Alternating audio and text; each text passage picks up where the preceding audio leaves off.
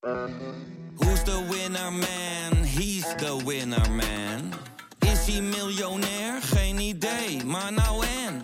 Je hebt geen jackpot nodig to be a winner man. Oh oké, dat is wel lekker man. Kijk, het gesprek begon ogenschijnlijk over het onrecht dat mensen wordt aangedaan als er zo'n vernietigende recensie wordt geschreven. En wat dat met mensen doet. Ja. Daar leek het gesprek over te gaan. Maar gaandeweg, en dat is dankzij goed redactiewerk van mijn eh, redacteur destijds, blijkt dat die test niet deugt. Via podimo.nl slash gonzo luister je de eerste 30 dagen gratis naar Podimo. podimo.nl slash gonzo.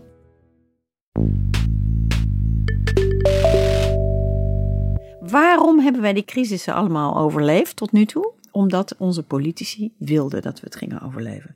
Die komen naar Brussel en die willen er met twee gestrekte benen in. En ik geef geen krimp en dit en dat, allemaal. Maar op een gegeven moment realiseren ze zich, ja, als we allemaal niks geven, ja, dan kunnen we er beter mee ophouden. En dan is het gewoon weer eh, hè, ieder voor zich. En dan weet je hoe dat afloopt. De grote landen domineren en de kleintjes die worden onder de voet gelopen. Eh, Ja, dus ze, ze hebben zich heel erg gerealiseerd van waarom hebben wij dit hele apparaat opgetuigd, hè, de EU. Eh, daarom eigenlijk, om te voorkomen dat we ooit nog in deze, de- want het loopt gewoon slecht af. Het is altijd slecht afgelopen. We schieten niet meer met munitie, we schieten nu met woorden. En daar is Brussel voor uitgevonden. Dit is Betrouwbare Bronnen met Jaap Jansen.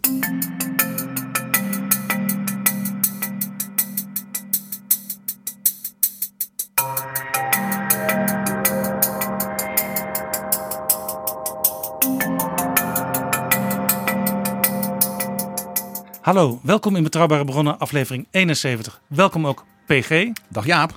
We zijn zeer vereerd dat deze keer bij ons te gast is Carolien de Guiter, correspondent en wekelijks columnist voor NRC Handelsblad. Met als standplaats eerst Brussel, toen Wenen en sinds twee jaar Oslo. En van daaruit reizend door Europa. Deze week had ze afspraken in Amsterdam en Den Haag en ik dacht, laat ik Carolien eens vragen voor Betrouwbare Bronnen, want ze is met een boek bezig. Welkom in Betrouwbare Bronnen, Carolien de Guiter. Dankjewel. Dit is Betrouwbare Bronnen. Er komt een boek aan. Ja, er komt een boek aan. Nou, het duurt nog wel een tijdje hoor. Ik heb net het eerste hoofdstuk pas geschreven, maar eh, het komt eraan. Het gaat over eh, het Habsburgse Rijk en de Europese Unie. het Habsburgse Rijk en de Europese Unie. Habsburg was natuurlijk gevestigd in Wenen. U woonde een aantal jaren in Wenen. Hoe kwam u op het idee om die twee, oorspronkelijk uit Brussel komend, want daar was u correspondent, om die te combineren en om daarover verder te gaan denken? Nou, omdat ik eigenlijk, eh, ja, Wenen was de hoofdstad van het, van het Habsburgse Rijk. Er zaten acht verschillende nationaliteiten in en een heleboel talen. En iedereen had zijn eigen, net een beetje als wij in de Europese Unie. Zijn eigen hang-ups en zijn eigen eh, taboes en zijn eigen culturele identiteit en wensen en verlangens en zo. Dus dat deed me, het deed me gewoon een beetje denken. ehm, eh, de Europese Unie die we nu hebben, deed me een beetje denken aan wat ik daar ineens ontdekte in, in Wenen. Een soort multiculturele entiteit onder één paraplu, maar met wel hele grote verschillen daaronder, onder die paraplu zelf. Ja, dat is eigenlijk precies wat het is. Dus het, het is een structuur. Het Habsburgse Rijk was echt een staat en de EU is natuurlijk geen staat en dat wordt het waarschijnlijk ook niet. Dus dat is een heel groot verschil. Habsburg was een staat met een eigen leger en zo. Hadden wij, hebben wij ook niet. Krijgen we denk ik ook niet. Hoewel we over Europese defensie praten. Maar goed, het is een soort een paraplu met een aantal volkeren daaronder. En een, een structuur eh, die ervoor moet zorgen eigenlijk dat die elkaar niet naar de strot vliegen. Want dat, daar, daar komt het eh, plat gezegd op neer bij de Europese Unie. En kwam het ook op neer bij Habsburg. Laten we er hier straks verder over praten. Ja. Maar u kwam op een gegeven moment in Wenen, u ging daar wonen. En u merkte dat u eigenlijk tussen de Habsburgers, de afstammelingen van dat rijk woonde. Ja, Hoe, hoe, hoe ging dat? ik kwam terecht eh, bij toeval hoor, in een buurt eh, een beetje aan de zuidkant van de stad. Wat vroeger een dorpje was. Dat heet Hietzing. En dat is naast het Schönbrunpaleis, het zomerpaleis van de keizer. waar S- Sissi, zijn vrouw, hè, de beroemde Sissi, altijd zat. Als ze in Wenen was, wat bijna nooit was, want ze kon die lui niet uitstaan. En dat was trouwens wederzijds. En als ze naar Wenen kwam, dan ging ze nooit verder dan Schönbrunn. Ja, veel mensen Nou. kennen het Habsburgse Rijk eigenlijk alleen maar van Sissi. Ja, dat is de grote ironie. Ze haten er, maar nu verdienen ze er nergens zoveel geld mee als met de Sissi-industrie. Ja, heel grappig. Maar goed, dus die keizer die zat best wel vaak in, in het Schönbrunn. Daar ging hij dan met een treintje heen met de hele hofhouding. Ehm, en er waren allerlei mensen die voor die keizer werkten. Die bouwden dus huizen om dat Schönbrunn heen. En ik kwam in die wijk terecht. Eh, aan een, aan een eh, plantsoentje woonde ik. En dat heet het Catharina Schratplatz. En ik vroeg op een gegeven moment, hadden we een borrel met de buren. Wie was Catharina Schrat toch? Een operazangeres, de maîtresse van keizer Frans Jozef. voilà.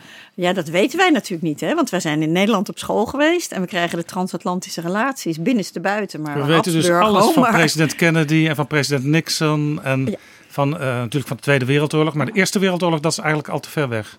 Ja, dat is al bijna te ver weg. En, en Centraal-Europa is al te ver weg. Hè? Hoe dat precies zat. Ja, ik had wel eens van die Habsburgers gehoord, maar dat, niet meer dan dat. Nee. Wij, en in wij, Wenen. wij Nederlanders weten ook niet dat Brussel eeuwenlang een Habsburgse hoofdstad Ja, was. Want het was de Oostenrijkse Nederlanden. Exact. En daarvoor waren wij ook door de Habsburgers eh, geregeerd. Door de, wat dat later ook de Spaanse Habsburgers Ja. genoemd. Dat is dezelfde familie. Precies. Oostenrijk, Spanje, dat enorme wereldrijk. Waar we, Jaap, in betrouwbare bronnen natuurlijk een tijdje geleden over hadden. Over Karel V. Oh ja. Vanwege die gloednieuwe prachtbiografie van George, Jeffrey Parker. Ja. En zijn ook al briljante recente biografie van Philips II. Ja. Die dus een heel nieuw beeld ook geeft voor ons Nederlanders op die tijd. Maar via dat plantsoentje begonnen ze eigenlijk Via dat die plantsoentje. geschiedenis En te die mensen leven. die keken elkaar aan, die buren van mij van... Weet jij, weet jij niet wie Catharina Schrat was? Zei ik, nee, dat weet ik niet. Dus ik voelde me een totale buitenstaander.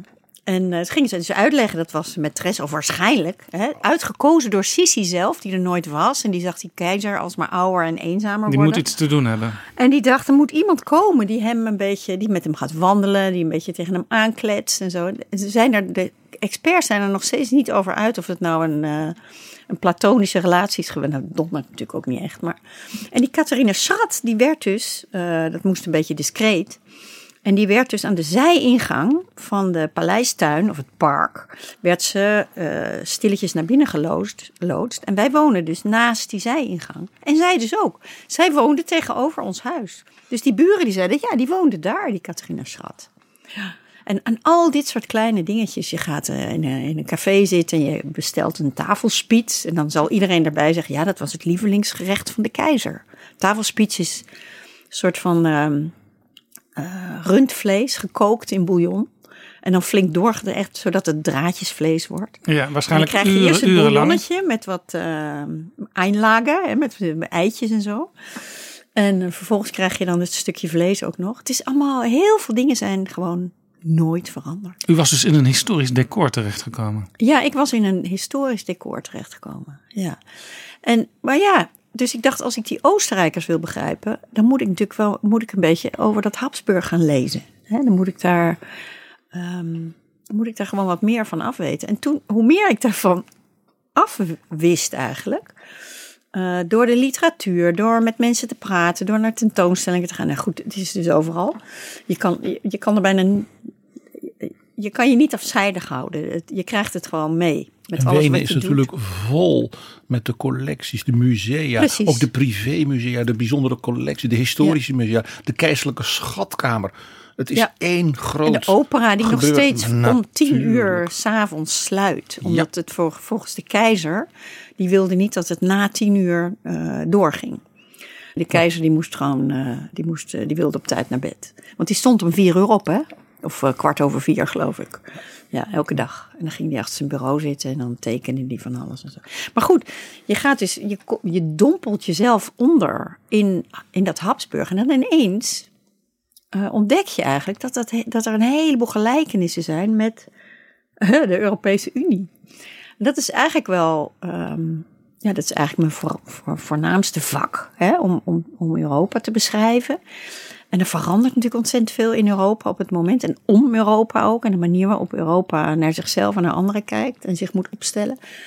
En ja, ik ontdekte eigenlijk dat, heel veel, dat er heel veel um, ja, heel veel parallellen eigenlijk zijn. Dat het een hele leuke manier is om via Habsburg naar, naar Europa te kijken.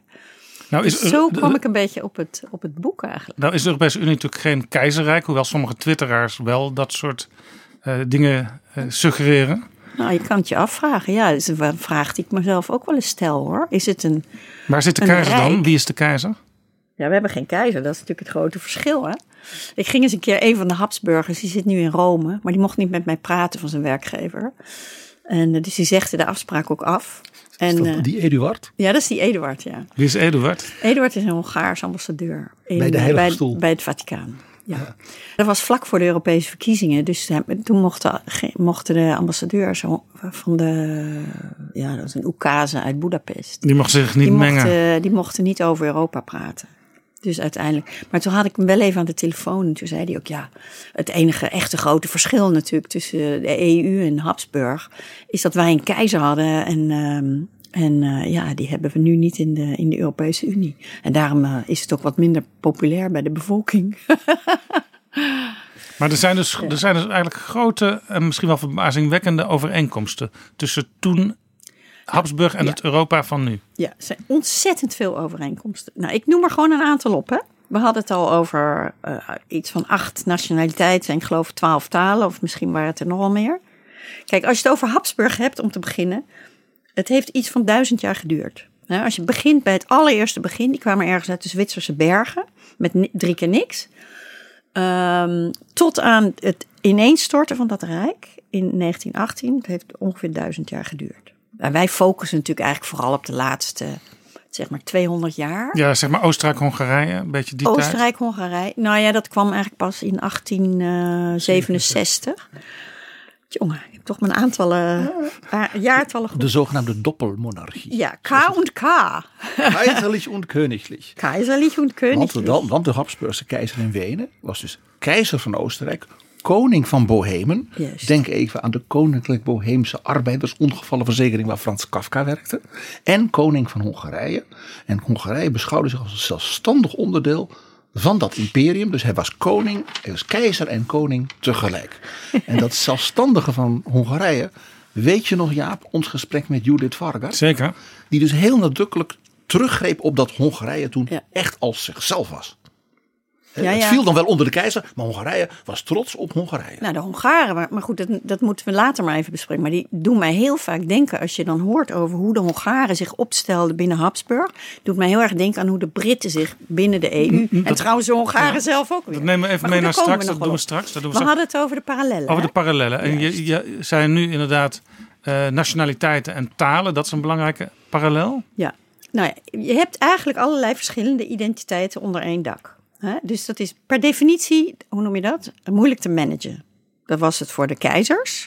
En dat is het nu eh, in de EU is het dat ook weer. Hè? Want iedereen moet een beetje opschuiven om, om plaats te maken voor, voor, voor, voor allemaal. Ja, en ook al werk je al tientallen jaren samen.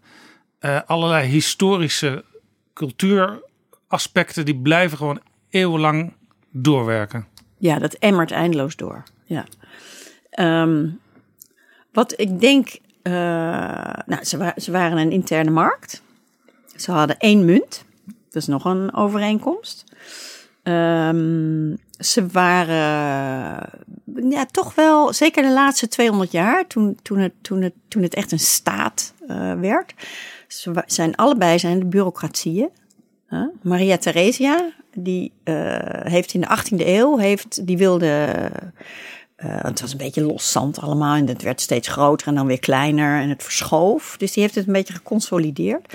En die wilde ook echt centraal eh, curriculum voor het onderwijs maken. Die heeft een enorme systeem met allemaal controleurs. eh, Is dat ook een beetje het Habsburg waarmee u de Europese Unie vergelijkt? Het, het Habsburg zoals dat onder Maria Theresia Ja. zeg maar een moderne bureaucratie kreeg. Ja, waar iedereen heel positief over was. Want het was eigenlijk een, een, teken van eh, moderniteit. Dat je bepaalde issues niet alleen maar door de keizer laat beslissen, maar door de, dat, de, ambtenarij zou dat wel doen.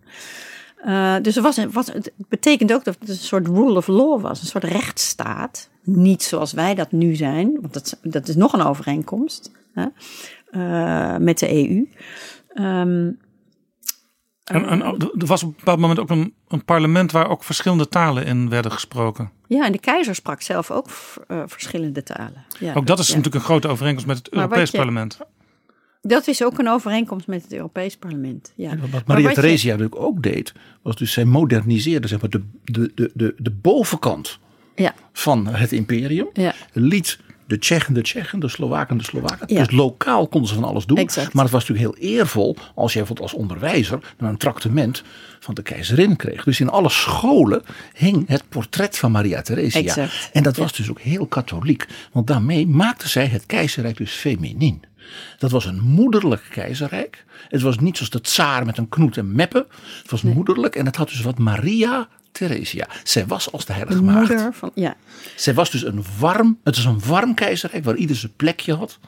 En eh, een knuffel van, van, van moeder kreeg. Ja, ik heb Ja, in- een in- beetje, hoor. In Ja. Europa heb ik nog geen portret van Ursula von der Leyen Nee. of Charles Michel gaan we ook aan de niet krijgen, denk ik. Maar wat niet is, kan nog komen, Jaap. Ja. We noemen Merkel Almuti. We noemen Merkel. Maar daar raak je weer aan iets anders. Nog een overeenkomst. Dat is Maria Theresia. Kijk, die Habsburgers, die hebben natuurlijk een hoop oorlogen gevoerd. Maar eigenlijk hadden ze er verschrikkelijk de pest aan. Omdat ze met zoveel onder één dak zaten. Eh, en hun leger was nooit heel erg goed. Dat was nooit zo strak geleid en zo ook verschillende talen. Want iedere soldaat moest zijn eigen taal kunnen spreken. En de officieren deden dat niet, lang niet altijd. Dat doet me trouwens dus weer een beetje denken aan, aan, de, oorlog. aan de Belgische situatie, ook bij de Eerste Wereldoorlog Ja. nog. Ja. Dat de Vlaamse en de eh Franstalige soldaten, eh, ja, die hadden soms moeite elkaar te verstaan. Of in, nu nog, hè, met de treinbestuurders en zo. Maar België, toe België is even lang Oostenrijks geregeerd. Ja. Dus die mentaliteit van ieder doet zijn ding. Maar je hebt wel een soort boven... En Zwitserland. ja. Ja, federalistisch systeem. En maar nou, goed, het Oostenrijks- dus oorlog. Ze ha- dat Ja. is een, een belangrijke overeenkomst. Maria Theresia, die eh huwelijkte om conflicten te voorkomen of territorium te verwerven. Hè, vol- de, de big macho's die, die trokken dan ten strijde, maar zij, zij, zij was altijd bang dat ze het gingen verliezen. En dat deden ze ook vaak. Althans op eigen kracht. Dan moesten ze weer andere hulp inroepen. Dus, Dus die huwelijkte liever een nichtje uit of zo. En zo eh ja, losten ze vaak dingen op. Of En- dan de wordt het- Habsburgers al vanaf de 15e eeuw. Hè? Ja. Dat de, de beroemde, een van de beroemde wapenspreuken die in spottend bij andere koningshuizen werd, was, was dat van anderen voeren oorlog. Et tu Felix Austria Ja. nube. En jij gelukzalig Oostenrijk huwt. Dus je krijgt een provincie of je ruilt wat. Dan heb je een prinses. ja. Dus je Zo- hield eigenlijk de, de, de andere rijken, bijvoorbeeld de Russen of de Fransen, hield je van je af. Door je eigen gebied steeds groter te maken via die huwelijken. Ehm, nee, dat niet echt. Nee. Je maakt dus een Ehm, familie. De, de, de precies. Bourbons werden familie van Maria Ja. Theresia. Ah, ja. Omdat ze haar lievelingsdochtertje Maria Antonietta. Juist. Maria Ja. En ze Antoinette. vond het dan wel eens. Uithuwelijkte aan de kroonprins. Juist. En ze vond het dan ook leuk Ja. om in Wenen op bezoek te gaan en zo. En het was, eigenlijk, eh, het was eigenlijk een methode om te zorgen dat jouw. eh, hè, want dat Europa zag er toen een klein beetje uit. Maar moeten we niet overdrijven. Maar een heel klein beetje uit als een tijd waar wij nu langzamerhand inglijden. Wij eh, nu anno 2019. Van allerlei rivaliserende grootmachten. En die hadden de Habsburgers om zich heen. Zij waren echt een soort eh, ja, een staat in het midden, in het hart van Europa. Dus ze werden omsingeld door andere grootmachten. Die natuurlijk dat- altijd, die nooit wilden dat zij instorten. Maar die ze wel een beetje zwak wilden houden. En dat, dat, dat hebben wij dus nu Ja, weer. zoals, zoals Poetin, je zoals nichtje- Poetin omgaat met de Europese Unie. Ja. Eh, steeds kleine speldenprikjes die niet fijn zijn. Ja. Die ook niet echt de boel eh omverwerpen. Zwak houden, ja. Zwak houden. En die rijken, die waren, dat waren dus echte masculine. Ja. Frederik de Grote, de sultan, de Lodewijken De in. Frankrijk, de tsaar. En dat feminine, Ja. zachte, grote Ja. Ja. land, bijna geen zee, hè? ook heel bijzonder. Het was dus volkomen niet maritiem. En dat, ja, dat moest dus die grenzen bewaken. Dus wat deden ze? Nou, ze hadden Door- Triest, hè? maar dat was Ja, pas maar- later. Dat kwam later. Dat stelde niks voor. Nee. En, maar, maar door dus overal prinsessen en prinsen en neefjes neer te zetten, Precies. eh, kon je ze dus bevriend houden en werden ze een beetje schoonfamilie. Ja, en dus- als iemand dan in een andere uithoek van het Rijk begon te klieren, dan kon je dus die zogenaamde nieuwe eh, eh, geknuffelde, aangehuwde, aangepaalde schoonfamilie, kon je dus zover krijgen dat ze ook nog wat bataljons stuurden. Die kwamen helpen. Om jou uit de, uit de shit te helpen. En dat gebeurde dus heel erg vaak. Dus Habsburg was gedwongen eigenlijk om allerlei, ja misschien wel niet zo fijn, hè, maar deals te sluiten met de, met de buren voor zijn eigen veiligheid. En dat En- deden ze dus liever dan kwetsbaar zijn en, en echt grote slagen verliezen. Ja, zoals de Nederlandse, eh, het Nederlandse buitenlands en defensiebeleid tegenwoordig wel eens als de Dutch approach wordt gekenschetst, had je dus ook de Habsburg approach. Je had de Habsburg approach. Wat heel interessant is, als je kijkt naar de buitenlandpolitiek van Habsburg, dan komen daar twee dingen heel nadrukkelijk uit naar voren. Eén, en dat doet me zo aan Europa denken op het moment. Eén, eh, ze- a- altijd heel erg, eh, hoe noem je dat? Playing for time. Heel erg Tijdrekken. rekken. Tijdrekken, precies. Procedures, Ja, lange procedures gesprekken, ook. ingewikkelde diplomatieke verhoudingen. Tijdrekken. Want soms, hè, dan valt de tsaar dood neer en dan komt er een nieuwe tsaar en die heeft ineens heeft helemaal geen probleem met jou. Dus problemen kunnen dan gewoon weggaan. Het is een beetje zo- zoals Wim Sonneveld het omschreef, rekken en erbij blijven. Rekken en erbij blijven, precies. Want het, pro- het, grootste, ja. het Ja. grootste risico voor die Habsburgers en voor ons natuurlijk ook, is dat we, dat we tegelijkertijd in diverse uithoeken hè, grote conflicten krijgen. En je kan niet eh, overal tegelijk zijn. Dit is overigens wat, Als je een wat, soft, maar dat is één, hè? ja, dit is overigens wat, wat Angela Merkel, naam viel net, nu vaak verweten wordt. Hè? Ze wacht af. Ja. Kicking, kicking the can down the road, zeggen ze altijd. Hè? Dus en niet iedereen en vindt met dat... Erdogan en met Poetin over de Oekraïne en met Trump over de wereldhandel. Dat moet je niet hebben. Eén of anderhalf van die drie, vier, Ja. dat kan nog. Ja. Maar bij de rest... eh, Nou, je moet niet te veel eh, de conflicten tegelijkertijd in diverse uithoeken hebben. En wij hebben natuurlijk een andere tijd. Dus we hebben ook cyber issues en, en terrorisme en zo.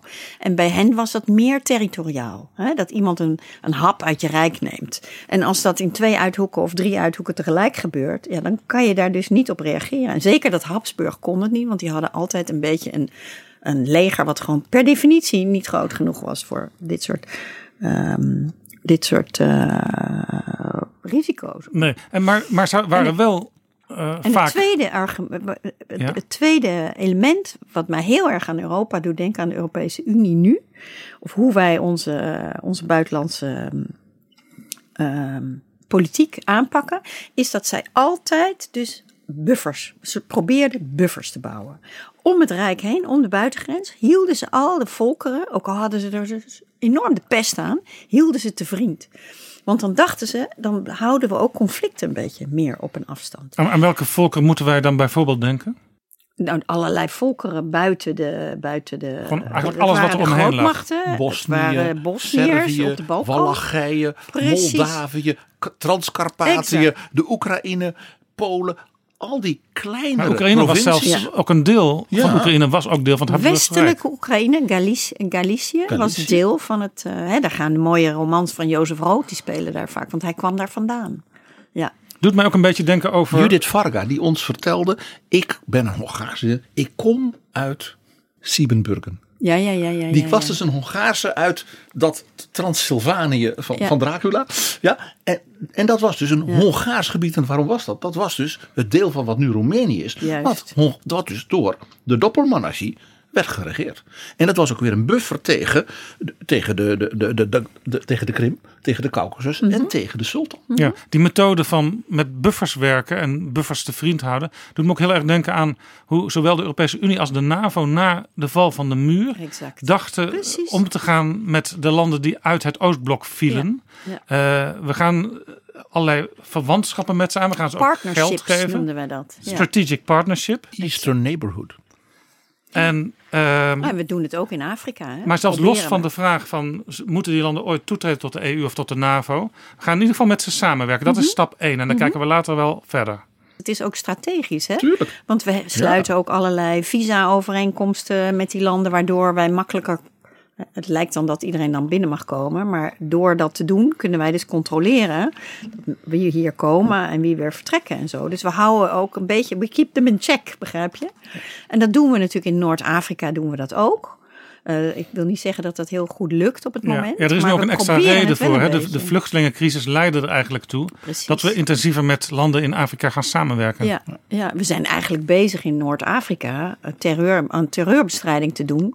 Ehm, aan, aan eh, ja, proberen een soort migratiestop in te stellen. En, en de burgeroorlogen na de Arabische lente natuurlijk te dempen. Ja, ja, en blijkbaar werkt Ja. het ook een beetje, want ehm, we verdedigen onze grenzen eigenlijk. het aantal vluchtelingen tot in wat, Afrika. wat Dat binnenkomt is fors zijn. afgenomen. En eh, deze week heeft de Nederlandse eh, veiligheidscoördinator eh, gemeld dat het dreigingsniveau één treetje verlaagd wordt. We Ja. zaten op het ene hoogste, maar dat is nu lager ge- Hmm. gemaakt. Oké, knock we- on wood, hè? Ja. Ja, maar ik weet niet, ik zou dat niet echt een groot succes willen noemen hoor, daar in Noord-Afrika. Want dat is echt dweilen met de kraan open. En het roept ook natuurlijk agressie op weer. ja, en ook heel erg afhankelijk van een land Want als we zijn daar Turkije. gewoon oorlog aan het voeren. Hè? Wat we eigenlijk ook in, in Afghanistan en Irak hebben gedaan, zijn we nu. eh, In Libië hè, de- de- en in Mali. In Libië, in Mali. Mali, in Mauritanië, in, in, in, eh, in, in- eigenlijk in de hele Sahara zijn we dat aan het doen. En je en ziet er zijn een heleboel andere eh, Arabische landen die daar wapens naartoe sturen. Dus dat is, dat, is, dat is vrij gevaarlijk wat we daar aan het doen zijn. En Turkije voert daar een geheel eigen buitenlandse politiek los van de NATO. Iedereen, ja. iedereen. Ja, en de bufferpolitiek. En met de Balkan hebben we ook problemen. Dus die hele bufferpolitiek, want zo kwamen we erop, is heel erg moeilijk op het moment. Ja, en, en, en, de, en de Russen die, die zijn ook, ook heel boos. Hè? Die zeggen steeds van... Ja, de NAVO en de Europese Mm. Unie die doen allerlei dingen die we niet afgesproken hebben. Ja, ja daar zijn de meningen over verdeeld. Hè? Eh, die zien ongeveer in alles een schending van wat we ooit hebben beloofd, eh, al dan niet open. Maar de Krim is natuurlijk geen schending. maar de Krim is natuurlijk geen schending. De bezetting Nee. door de Russen. Ja, maar goed, we merken dus dat, dat er dat ook in, in, in. Kijk, iemand zei een keer tegen mij: jullie in West-Europa, jullie kijken altijd maar vooruit. Hè? En wij in, midden, in Centraal-Europa, maar ook in Rusland, wij kijken altijd achteruit. Wij kijken altijd, wij denken vanuit het verleden. Ja. En jullie proberen het verleden juist altijd van je af te schudden. En dat vond ik een hele mooie. En dat gaat hier ook heel erg op. Want die Russen, die kijken dus gewoon... Ja, dat, misschien is dit, is dit eh, grondgebied nu niet van ons. Maar eigenlijk eh, zou het dat wel moeten zijn, weet je. Of was Dat het dat bepaalt- onder Catharina de Grote? En dat was dan misschien ooit die honderden jaren geleden zo. Ja, dit maar was- dat bepaalt heel erg de manier waarop zij naar, naar de wereld kijken. En naar ons kijken. Ja, dit is letterlijk wat Judith Varga, de minister van Justitie van Juist, heel Hongaars. Hongarije, tegen ons zei. Ja. Eh, wij, wilden dat, wij wilden ook een beetje weten waar komt het huidige Hongaarse politieke denken vandaan. Ja. We, we hadden dus een, we konden haar 20 minuten spreken. We wilden niet een lijstje van 10 dingen die niet deugen, want dat is meestal niet zo vruchtbaar. Nee. Maar zij kwam inderdaad hiermee. Wij hebben een hele eigen geschiedenis en Europa moet dat dus wat beter begrijpen, want dan begrijpen ze ons misschien ook wat beter. En toen zei ik, ook een beetje als grapje om haar een beetje uit de tent te lokken. Want daar was ze wel voor in, merkten we. Ik zeg, als ik uw betoog hoor, u bent dus gewoon een dochter van Maria Theresia en Sissi. En weet je wat ze toen onmiddellijk zei? Toen begon ze te lachen, ja, maar dat waren Habsburgers. Ja, nee, nee. En dat vond ik zo mooi. En toen konden wij nog niet weten dat wij dit gesprek zouden voeren. Maar het was bijna exemplarisch voor de analyse die u nu geeft. Ik ben in, eh, in Oslo. Op een gegeven moment kwam ik de Hongaarse ambassadeur tegen daar. Een vrij eh, kleurrijke, eh, activistische dame. Eh, en die was ter oren gekomen dat ik met een boek bezig was over de EU en Habsburg. Dus die zei. ehm, eh, met, wie, met wie praat je allemaal? Dus ik zei, nou, ik ben heel veel Habsburgers af geweest en allerlei types in Praag, in Budapest. Maar je bent niet bij mij geweest. Ik zei, nou, ik wil best bij jou komen. Dus die nodigde mij uit op een lunch in de, in de residentie. Met eh schnitzel en palatschinken en wel een glaasje Tokai erbij natuurlijk, wel de Hongaarse wijn. En dat was één groot. eh, die zei van ja, eh, de Habsburg was heel erg slecht voor ons. Toen zei ik, "Want- maar waarom zijn jullie er dan zo lang ingebleven? Het was natuurlijk uiteindelijk was het. Hè, jullie hadden grote zeggenschap over grote delen van dat rijk. Dus het was eigenlijk Ja. supergoed voor jullie. Nou ja, dat had ik toch een beetje verkeerd gezien. Want uiteindelijk zaten zij toch ook onder de plak bij de Habsburgse familie. En eh, dat moest ik toch vooral niet onderschatten. En daarna werd het eh, echt alleen nog maar erger. Eh, want toen, hè, eerst hebben, zijn we, dan door de, door de, door de nazi's eh, bezet. Eerst waren ze 80% van hun grondgebied kwijt in 1919. Ja, In Versailles. Oh, verschrikkelijk. Ja. Trianon. ja, Oh, ja nou, daar, erg. daar, daar, dus daar huilen ze nu nog om. Slowakije, Kroatië, Roemenië Ja. was allemaal. De Ja. Banaat. Ja. Ja. in Servië was allemaal van hen. Precies. Ja. Maar dat goed, zeggen ze nog. toen kwamen de nazi's en vervolgens had je de, had je de Sovjets natuurlijk. En eh, ja, nou begint de EU ons ook weer te overheersen. Waar ze de- zelf voor gekozen hebben. Eindelijk, waar ze zelf voor gekozen hebben. Ja, nee, maar dat het zo eh, uit de hand zou lopen met de Europese Unie, eh, dat, dat had ze toch niet verwacht. Dus het is maar eigenlijk- was een gesprek dat duurde drie uur. En dat ging alleen maar over hoe eigenlijk de Hongaren. nou ja, goed, zo, zo denken heel veel Hongaren. hè. Dat is toch nuttig om daar eens achter te komen over een, een, een grote schnitzel en een glas tokkai. Maar die zien zichzelf dus als eeuwig slachtoffer. Van alles en iedereen. En Altijd die weer kunnen de nooit underdog. doen waar ze zin in hebben. En die worden altijd verneukt door iedereen. En die moeten altijd betalen ze alle prijzen die er betaald moeten worden. En ze zijn Ja. altijd het onwillig object van samenzweringen. Of het nou Soros is. Of, Want die, de hele wereld is één grote dreiging. En tegelijkertijd, dat kwam ook in het gesprek met Varka naar voren.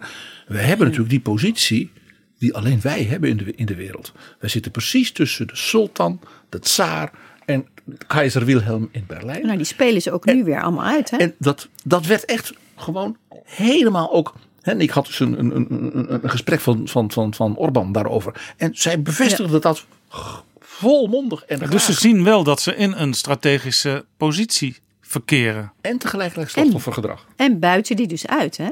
En dat doet mij dus ook wel denken aan hoe de Britten zich altijd in, in de Europese Unie hebben opgesteld.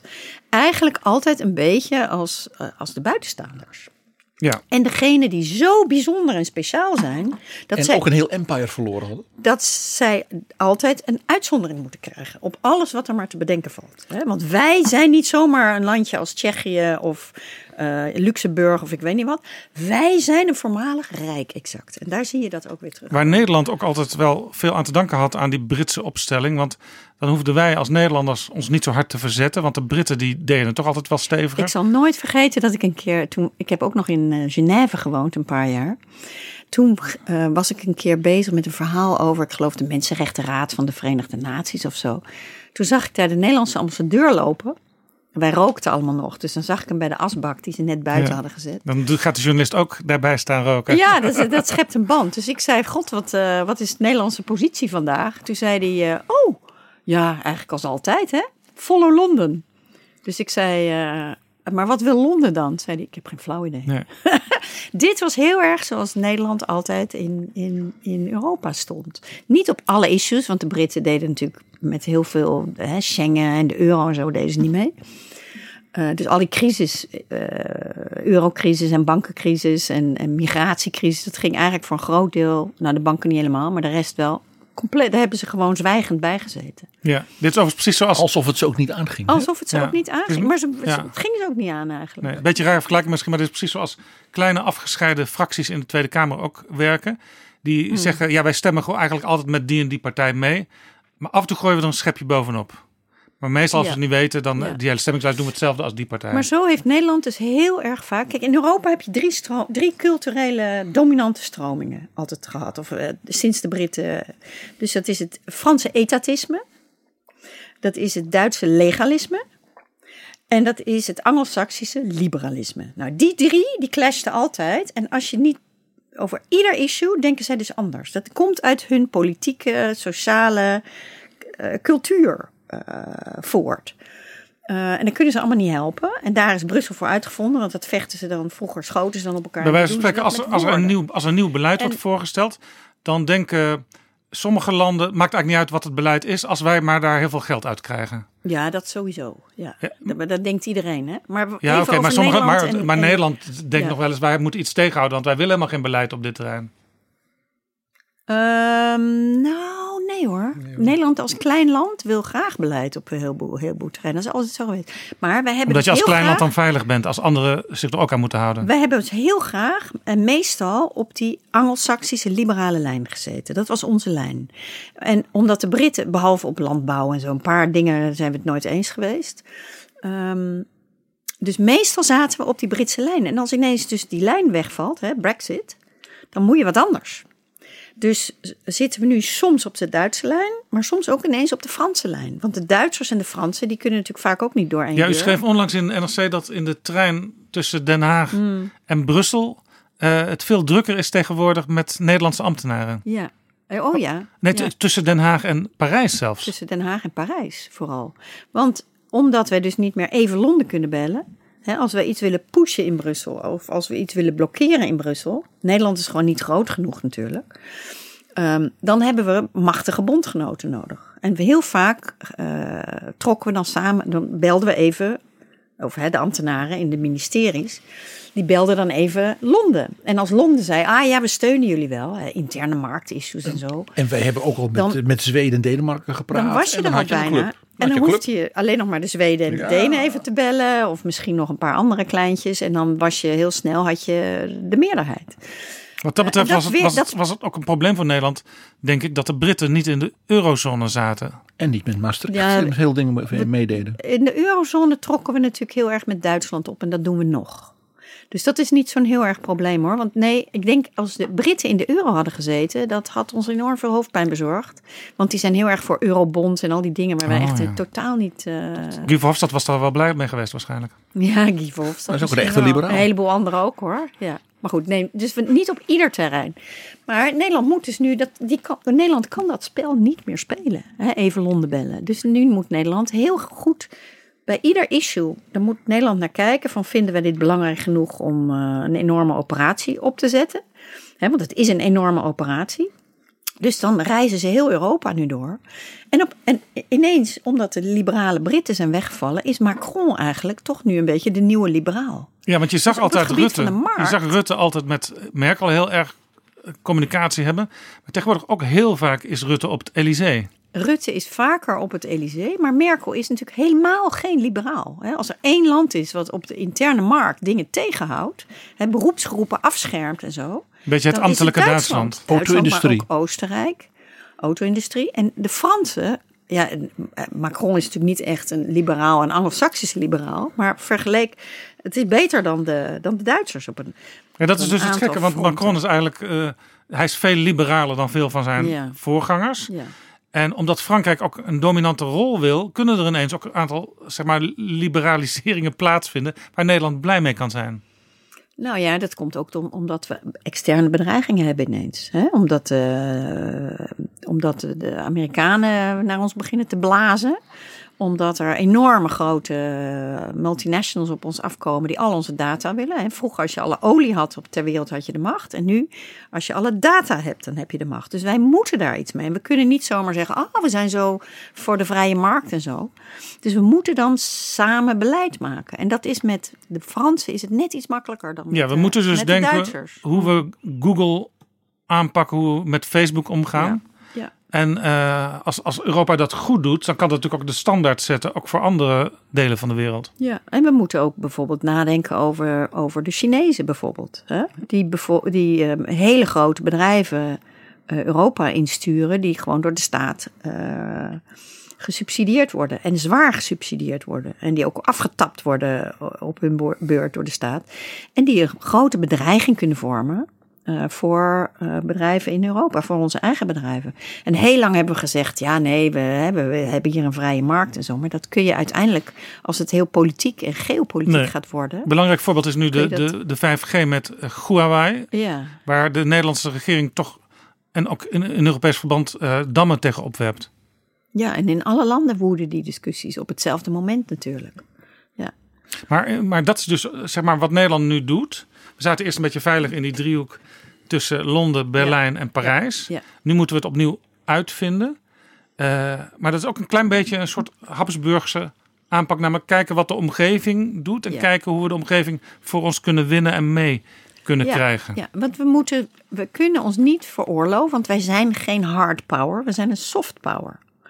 Een hard power kun je echt nooit worden, tenzij je allemaal alle neuzen op één, eh, dezelfde kant op hebt. Het- wat het in Europa gewoon niet kan. Het verschil tussen de tsaar en Friedrich der Grote Ja. en Maria Theresia. Zij was een soft power. Zij was een soft power. Met ja, al de dochters die ze kon uithuwelijken. Precies. En nou, Friedrich der Grote had geen dochters. Hè? Die had legers. ja, En de tsaar had ja, massa. ja. Dus wij moeten ons opstellen als een soft power. En een soft power kan zich gewoon niet permitteren om ruzie met iedereen te hebben op hetzelfde moment. Eh, En dat, ja, dat is heel. We hebben natuurlijk heel erg lang onder de Amerikaanse paraplu gezeten in Europa sinds de oorlog. Die deden al die moeilijke hard power discussies voor ons, hè, de geopolitiek. Ja, en als het echt problematisch wij- werd, dan was er altijd nog de atoomparaplu. Ja. En wij konden intussen, hè, wij hoefden ons daar geen zorgen over te maken. Ehm, wij likten intussen onze wonden na de oorlog. We bouwden onze economieën op. En we wilden ook niet dat onze Duitsland. verzorgingsstaten En we op. wilden ook niet dat Duitsland weer machtspretenties zou krijgen. Nee. En we leerden weer hoe we eh, goede burgers werden. Dus wij zijn totale pacifisten geworden, wat heerlijk is natuurlijk. Maar ineens hebben wij, wordt de wereld toch weer meer een, een vijandige plek. Hè, We hebben ook weer, net als Maria Theresia en Frans Jozef en zo, we hebben gewoon belligerente buren. Of in ieder geval die buren die keihard met ons willen eh, rivaliseren. Hè. We krijgen ook steeds meer door dat dit ook wel eens kan zijn wat de Britten gaan doen na de brexit. Gewoon ons helemaal kapot concurreren met super lage Een tarieven. soort op, eh, Singapore aan de Theems. Singapore aan de Theems. Dat begint nu eindelijk door te dringen. Want in- niemand geloofde dat. Ik heb vorig jaar een keer daar een stuk over geschreven. Van eh, dit kan dus gebeuren. Ik zeg niet dat het gebeurt. Maar er zijn mensen rondom Boris Johnson die dat vinden. Heb daar oog voor. Want het kan een scenario Ja, dat zijn ook de, volgens mij ook de hard Brexiteers die dit dus vinden. hè? heel moeilijk in Europa om ons op dat soort scenario's voor te bereiden. Want we hebben dat natuurlijk decennia lang niet gedaan. Ja, nou is het wel zo dat eh, er is zelfs een rapport geweest van de Britse eh ambtenarij zelf. Waar een, een krimp, een economische krimp van 9% wordt voorspeld. En dat was niet eens het allerslechtste scenario. Dus voorlopig kunnen mensen Hmm. op het continent zich mm, min of meer geruststellen van... Die Britten zullen, zullen voorlopig wel heel veel last hebben van die brexit. En die zullen er nog spijt van krijgen. Ja, ik denk dat het heel moeilijk te overzien is wat er, wat er gaat gebeuren. Eh, ik denk dat ze in het begin een aantal, als ze echt gewoon de keihard uit gaan vallen. Kijk, één ding is duidelijk: de Britten zullen zich of bij het Europese eh, stelsel moeten aansluiten, de regelgeving, of bij de Amerikaanse. Ehm, dus je doet of al je zaken met Europa, of je doet al je zaken met de Verenigde Staten. En eh, als ze er dus niet in slagen om een goede deal met ons te sluiten, waarin wij natuurlijk gewoon honderd keer zwaarder zijn dan zij, dat, dat, dat, dat irriteert ze mateloos. Maar Ja, zij moeten zo. zich aansluiten bij de Europese regelgeving. Absoluut. Ja, nou, het hoeft niet, maar ja, doe het dan met Amerika. Maar ja, En- Amerika is op dit moment bezig, juist al die multilaterale systemen, hè, en nu ook de WTO, onderuit te halen. Ja. Dus de Amerikanen willen helemaal dat soort afspraken misschien niet. Nee, maar die willen wel afspraken met het Vere- Verenigd Koninkrijk. Ja. Maar dat is voor Maar hen. één op één. Zij zijn dan heel groot. Dan zij, wordt het een kunnen soort aan- unie. zij kunnen vragen wat ze willen aan de Britten. Exact. En de Britten hebben weinig keus. Exact. En dat, dat weten ze natuurlijk ook wel. Dus, maar ik denk dat er. Er zijn allerlei scenario's mogelijk. Eh, maar ze zullen dus voor of het ene systeem moeten kiezen of het andere systeem. Ja, en, eh, en iedereen, eh, bijna iedereen gaat er op dit moment vanuit dat Trump wel eens herkozen zou kunnen worden. Maar het kan natuurlijk ook best zijn dat er eh, weer een democraat komt die toch iets meer weer naar Europa en naar Canada kijkt om van hoe, hoe, doen, hoe doen die blokken het? Hoe doen die landen het? Ja, dat zou natuurlijk wel heel fijn zijn. Tegelijkertijd denk ik ook dat we daar niet al, ons al te veel blind op moeten staren. Omdat je, je zag ook al onder Obama dat de neiging van de Amerikanen om de politieagent van de wereld te zijn. En ook voor, naar Europa toe eigenlijk wel heel erg eh, welwillend. Ehm, de, de rol van een beetje de welwillende ehm bemoeial eh, te spelen. Eh, Die neiging nam sowieso al af, hè, onder, onder Obama ook. Ik bedoel, heel veel issues binnen internationale organisaties, zoals bij de Wereldhandelsorganisatie, bij de Wereldpostorganisatie, eh, die bestonden al onder Obama. Het enige verschil is dat Obama niet gewoon met, met zijn grote laarzen de hele boel omver wilde kegelen.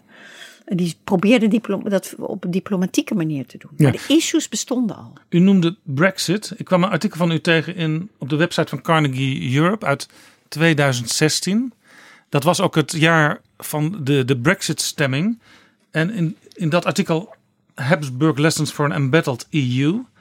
Daar was u natuurlijk logisch een beetje somber, want er gebeurde nog meer. Trump kwam eraan. In Oostenrijk was bijna een extreemrechtse president eh, gekozen. Ja. Eh, Marine Le Pen deed het heel goed in, in Frankrijk bij de eerste ronde van de verkiezingen. Eh, er werd in in de wereld ook wel, werd ook wel geschreven... Nederland, daar komt Wilders straks misschien wel aan de macht. Ja, die, die fantasieën die bestonden, ja. Ja, en toen had u, was de insteek van uw artikel ook een beetje... ja, Habsburg en de Europese Unie. Aan Habsburg kwam, kwam plotseling een eind. Ja, dat was, het, het, was grappig, want in, als je in die periode eh, de Habsburgse literatuur las, hè, of de, de, de, de laat-Habsburgse literatuur, eh, Stefan Zweig en, en Jozef Rood of Schnitzler, die prachtige romans, ehm, dan kreeg je dus heel erg dat eh, beeld van zo'n volk wat eigenlijk gewoon niet meer wist waar het naartoe ging. En een systeem liep ten einde en iedereen wist dat, er, dat het niet kon duren, maar niemand zag nog wat voor een ander systeem daarvoor in de plaats zou komen. Man En- waar oriënteringsloos. ja, precies. Dat vermoe, hè, moezeel, de man Moe. zonder, zonder, zonder eigenschappen. Alles Men was ook vermoeid. De keizer was oud. Ja, Was weduwnaar. Ja.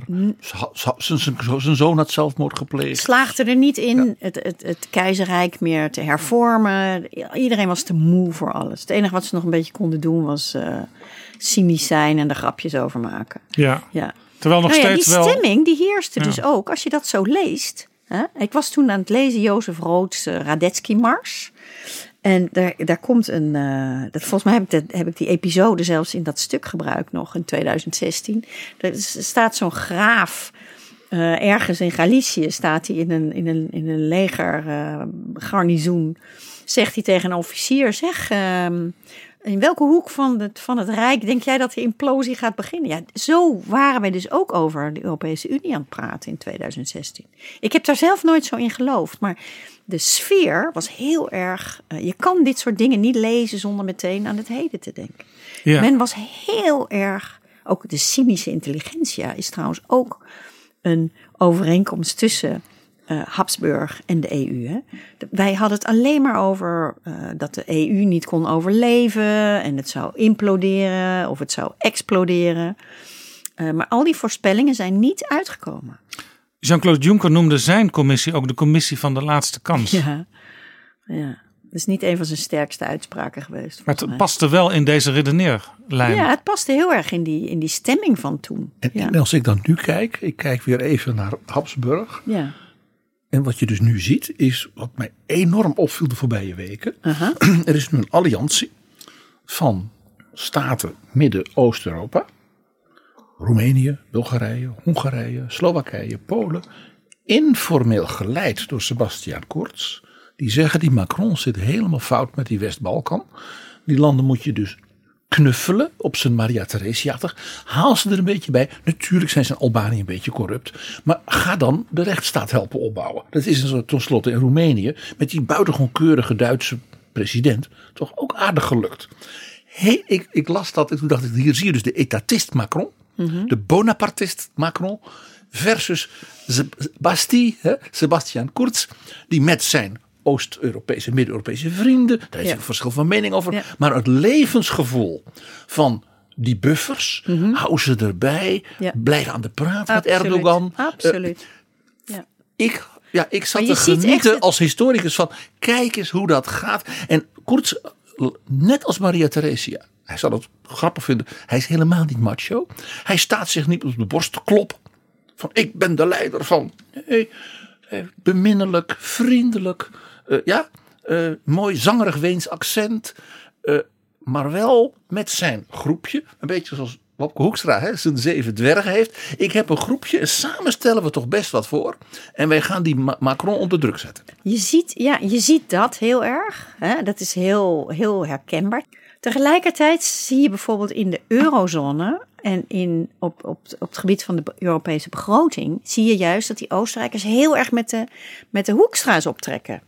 Dus het, het gaat niet in alle opzichten op. Het gaat wel. Maar ook dat is typisch. Hebben we, bij dat ding dan, dan vrijen we Rusland een beetje op. Ja. Bij dat ding gaan we toch weer meer, meer met Frankrijk. En bij daar proberen we de sultan te vriend te houden. Dit is ook weer Maar dat zo- idee nee, maar dat zo je op gedragen allerlei we- dossiers iedereen Ja. overal En- en- wel en iemand te vriend Maar zo gedragen wij ons niet alleen de, de, de, de Mittel-Europeanen doen dat, maar zo, zo gedragen wij ons ook. Want wij, Nederland eh, speelt een steeds, eh, is, is, is ballistic zou ik bijna zeggen, over eurozaken, eh, financiële zaken en de begroting. Maar tegelijkertijd, het is, we, cultiveren dat noordelijke clubje. de dwergen. Tegelijkertijd is Nederland ook bezig om via de Benelux weer meer te doen. En, En Hoekstra is toch ook heel erg met zijn Franse collega, met wie hij in het openbaar heel vaak niet eens is, maar toch wel permanent in discussie. Ja, absoluut. Ja. Want ze trekken we- samen dat punt waar de Duitsers dan weer vreesachtig zijn, namelijk de kapitaalmarkthervorming. ja. Le Maire en Hoekstra, dat heeft hij ons verteld toen in dat gesprek. Dat hij zei, ja, op dat punt, Bruno Le Maire en ik, wij Ja, kunnen ons daar absoluut. volstrekt in vinden. Ja. En hij zegt, het is dus soms, zei hij, dat wij dan samen, en dan wordt het schrikken de Duitsers, dat de Nederlanders en de Fransen, net wat jij eerder zei, die, Ja. die band wordt nu sterker. Liberale, dus een liberale duo is dat die dus dan de Duitsers met hun bankenproblemen die ze Ja. daar hebben, een beetje zeggen, ja, kom op, stappen zetten. Maar het is grappig dus. Europa wordt steeds meer een soort. eh, ja, wat je ziet is steeds meer wisselende coalities. En dat maakt dus ook dat je heel goed je gevechten moet uitkiezen. Veel beter dan vroeger. Je, hoeft, je gaat je niet zomaar ergens achter scharen. Je kijkt dus nu heel erg. ehm, welke issues vinden wij belangrijk te komen? Wat komt er aan? Welke issues vinden wij heel belangrijk om te steunen of te pushen? En welke om, eh, om dingen te, te blokkeren. Maar je moet tegelijkertijd. Hè, en dan ga je je bondgenoten erbij zoeken. Je weet, per hang on. moment Je en weet per nooit issue. van tevoren, precies. Je weet nooit van tevoren wie er precies, eh, wie je meekrijgt. Maar die landen vragen daar iets voor terug. En daarom moet je ook een lijstje hebben met dingen die jou eigenlijk niet zoveel kunnen schelen. Die Maar die weg je wel kunt geven. uitspelen. Die je wel kan. Die, nou ja, als je kan zeggen. eh, hè, wil jij ons steunen eh, met de netto-betalers? En we gaan even stevig tekeer in Brussel. Tegen de netto-ontvangers natuurlijk. Eh, dan zegt zo'n land van ja, dat, we willen jullie wel steunen. Maar voor ons is dit wat minder belangrijk. Maar dan willen we dat je, jullie ons steunen. Snap je? You scratch my back and I scratch yours. Wat ik een heel mooi voorbeeld in dit verband vind, eh, ook weer heel, bijna Habsburgerig. Eh, Hoekstra werkt dus met de Baltische landen, met de Finnen, ja. Ja. z- zo'n groepje. En mevrouw Bijleveld is dus de kampioen voor de onder druk gezette Letten en Litouwers en Esten. Nederlandse soldaten die daar ook gaan oefenen. Dan voelen ze zich wat veiliger. En wie gaat daar dan op bezoek om te kijken of er nog dingen zijn die Nederland eventueel kan helpen financieren? Wopke Hoekstra. En dan maakt ze samen een filmpje bij onze Hmm. Ja. jongens Ja, in de bossen in Letland. En, Ja. toen, da- en dan, dat is dus helemaal bijna die, die combi van soft power ja, en belangenpolitiek. Waarbij je dus verschillende issues bijna, bijna virtuoos met elkaar verbindt. Overigens En dat is een Oostenrijks, dat is Metternich-achtige Ja. eh, diplomatie. Ja, het is ook, maar het is ook heel plat. Zeg maar, als je na- puur naar Wopke Hoekstra kijkt. Als je premier wil worden, dan wil je ook laten zien dat je op allerlei terreinen je mannetje staat. Dus ga je inderdaad ook op het terrein van defensie je begeven. En allerlei andere terreinen. Hij doet ook allerlei bezoeken in het land op het moment. Die volstrekt niks, Ja. of bijna niks met de portefeuille financiën te maken hebben. Maar wat ik nog wou vragen. eh, als Europa dus steeds wisselende coalities heeft, het Europa van nu.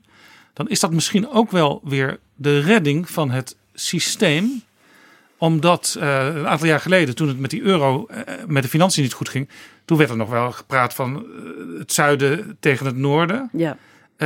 Maar het ligt dus veel ingewikkelder en het is heel erg per issue. En dat is misschien ook wel weer een methode om de boel bij elkaar te houden. Ja, je hebt het zuiden tegen het noorden. Dat bestaat altijd. Hè. Dat gaat heel erg over solidariteit, financiële solidariteit. Ehm, je hebt het oosten tegen het westen natuurlijk, over de rule of law. En wij horen er ook nooit bij. Hè. Eh, jullie zijn zo dominant in het westen. Ehm, eh, maar, maar ja, maar je ziet dus, het hangt een beetje van het onderwerp af. Hoe die, hoe die eh, conflicten gevoerd worden. Maar ja, ik heb tien jaar in Brussel gezeten. Hè? En ik heb de eurocrisis daar verslagen, de bankencrisis. Eh, eh, het waren allemaal best echt hele zware crisissen. En hoewel heel veel mensen dus altijd hebben gezegd van hè, de hele boel implodeert of explodeert, of een combinatie van beide. Als ik één ding heb gezien in Brussel, is dat politici. Ik soms ze hebben een paar keer aan de afgrond gestaan. Zeker met de eurocrisis. Nou, de bankencrisis trouwens ook wel. Ze hebben een paar keer aan de afgrond gestaan. Maar iedere keer toen ze dat zagen, dachten ze: Nou, weet je, we gaan toch maar compromissen sluiten. Waarom hebben wij die crisis, crisissen allemaal overleefd tot nu toe? Omdat onze politici wilden dat we het gingen overleven. Die komen naar Brussel en die willen er met twee gestrekte benen in. En ik geef geen krimp en dit en dat, allemaal. Maar op een gegeven moment realiseren ze zich, ja, als we allemaal niks geven, ja, dan kunnen we er beter mee ophouden. En dan is het gewoon weer eh, hè, ieder voor zich. En dan weet je hoe dat afloopt. De grote landen domineren, de kleintjes die worden eh, onder de voet gelopen. Eh, Ja, dus ze, ze hebben zich heel erg gerealiseerd van waarom hebben wij dit hele apparaat opgetuigd, hè, de EU. Daarom eigenlijk, om te voorkomen dat we ooit nog in deze... de- want het loopt gewoon slecht af. Het is altijd slecht afgelopen. Dit is Betrouwbare Bronnen. Ben je enthousiast? Vertel dan ook je vrienden dat ze zich kosteloos kunnen abonneren. Betrouwbare Bronnen verschijnt dan ook in hun luisterlijst. Wat je vaak, vaak ziet, en dat zie je in Nederland, maar dat zie je ook in andere landen. Als iets goed gaat, dan heeft bij wijze van spreken Nederland daar een belangrijke rol in gespeeld. Dat het zo Ja. eruit is gekomen. Ja. Het duurde lang en het was vijf uur 's ochtends, maar we zijn eruit en Nederlands voorstel is overgenomen. En als Nederland niet heel blij is, ja, het, het ligt aan die anderen. Het- Of, of, of Ja, nog erger dat nog, heeft- het ligt aan Brussel. Dat heeft Brussel besloten en tegen onze zin. Maar ja, het- Brussel is natuurlijk. Kijk, als je, als, je, als je één ding wil begrijpen van Europa, is dat de Europese Commissie, waar, die we allemaal zo haten, hè, al die fat cats en zo, die kunnen voorstellen doen tot zijn onzwegen. Maar als de regeringsleiders daar niet aan willen, dan, zal het, dan kunnen ze op hun kop gaan staan. Dan gebeurt het gewoon niet. Dus wij hebben de macht in Brussel. Wij zijn de, de nationale de, de landen. nationale de landen. Regeringen. Onze Ja, ministers, onze regeringsleiders. Nou, heel vaak heb ik natuurlijk gezien in Brussel dat die zitten daar aan tafel. Ehm, en die beslissen dan dingen met hun collega's. En sometimes you give something, sometimes you take something. Het is geven en nemen, want anders kan je er beter mee ophouden. Maar ministers vinden het altijd makkelijker om te zeggen wat ze hebben gekregen dan wat ze hebben gegeven. Dus burgers, en dat geldt voor Nederland, dat geldt voor Oostenrijk, dat geldt voor Spanje, dat geldt voor alle landen, die vinden dat gewoon heel moeilijk. Want die zijn bang dat ze dan op hun bek krijgen als ze thuiskomen. Terwijl ze dus een cruciaal deel van het verhaal weglaten. Ja. Want als wij allemaal alleen maar willen krijgen, ja, dan is het snel afgelopen. En wij kunnen het niet helemaal controleren, want die, die, die belangrijke vergaderingen die zijn achter gesloten deuren. Hmm. En we dat zien, is de pas, ministerraad ook. we zien pas 30, 40 jaar later in persoonlijke memoires vaak hoe het gegaan is. En dan alleen maar in, de, in het Nee, oog nee, nee, nee, van Jaap. die schrijver. Nee. Kijk, als je een beetje mensen kent in Brussel, het duurt even. Ehm, maar een Nederlandse minister, ik herinner me Jan Kees de Jager wel, hè, tijdens de eurocrisis. I'm Dutch, so I can be jongen, blunt. Jongen, jongen, ja. En ik heb tijdens de vergadering, ik heb even namens Nederland dit en dat en zus en zo. En dan kwam je op de gang een eh, Franse diplomaat tegen, die er ook al jaren liep en die met kinderen in, in de klas zat bij jouw kinderen en zo. Of, eh, hè. En wat is er nou werkelijk natuurlijk. gebeurd? Ja, het is ook een dorp. Hè? En dan vroeg je van, god, de jager heeft dat en dat gezegd. eh, en dan zei hij, de jager? Ah nee, die stond de hele tijd op de gang te telefoneren. Of, zei hij, nou ja, nee, de jager is wel enorm eh, woest geworden eh, op een ander issue, maar niet op dit issue. En dan kreeg je dus het andere issue waar die gewoon wel heel erg ehm, eh, actief was geweest. En dat had hij dan zelf weer verzwegen, want dat had hij dan niet gewonnen. Of ik weet niet wat. Het, het- je krijgt, maar het kost heel veel tijd, want het zijn allemaal puzzelstukjes. Want als één iemand je dat vertelt, ja, dan hoeft het nog niet waar te zijn, want die kan de pest hebben aan de jager. Maar je moet dat dus weer gaan dubbelchecken bij anderen en zo. Het is een enorme puzzel. Ik ben, de allereerste keer dat ik op een grote Europese bijeenkomst was, dat was een Gimnich-bijeenkomst van ministers van Buitenlandse Zaken. Hmm. En daar liep op een gegeven moment een uur voordat het zou zijn afgelopen. De Duitse minister van Buitenlandse Zaken die liep al naar de persconferentiezaal. En alle journalisten van alle EU-lidstaten hadden niks te doen, want die waren maar aan het wachten. Ze gingen allemaal naar die zaal. Die was ook een van de grootste zalen, natuurlijk door die Duitsers afgehuurd. En het beeld wat die minister neerzette, werd gewoon het beeld Juist. van de internationale media. Omdat die daarna een uur lang nog geen eigen informatie hadden. Hoogstens van een enkele eh diplomaat die buiten liep. Maar zo, zo kun je dus het beeld in de media bepalen. Weet je wie dat ook deed? Cameron.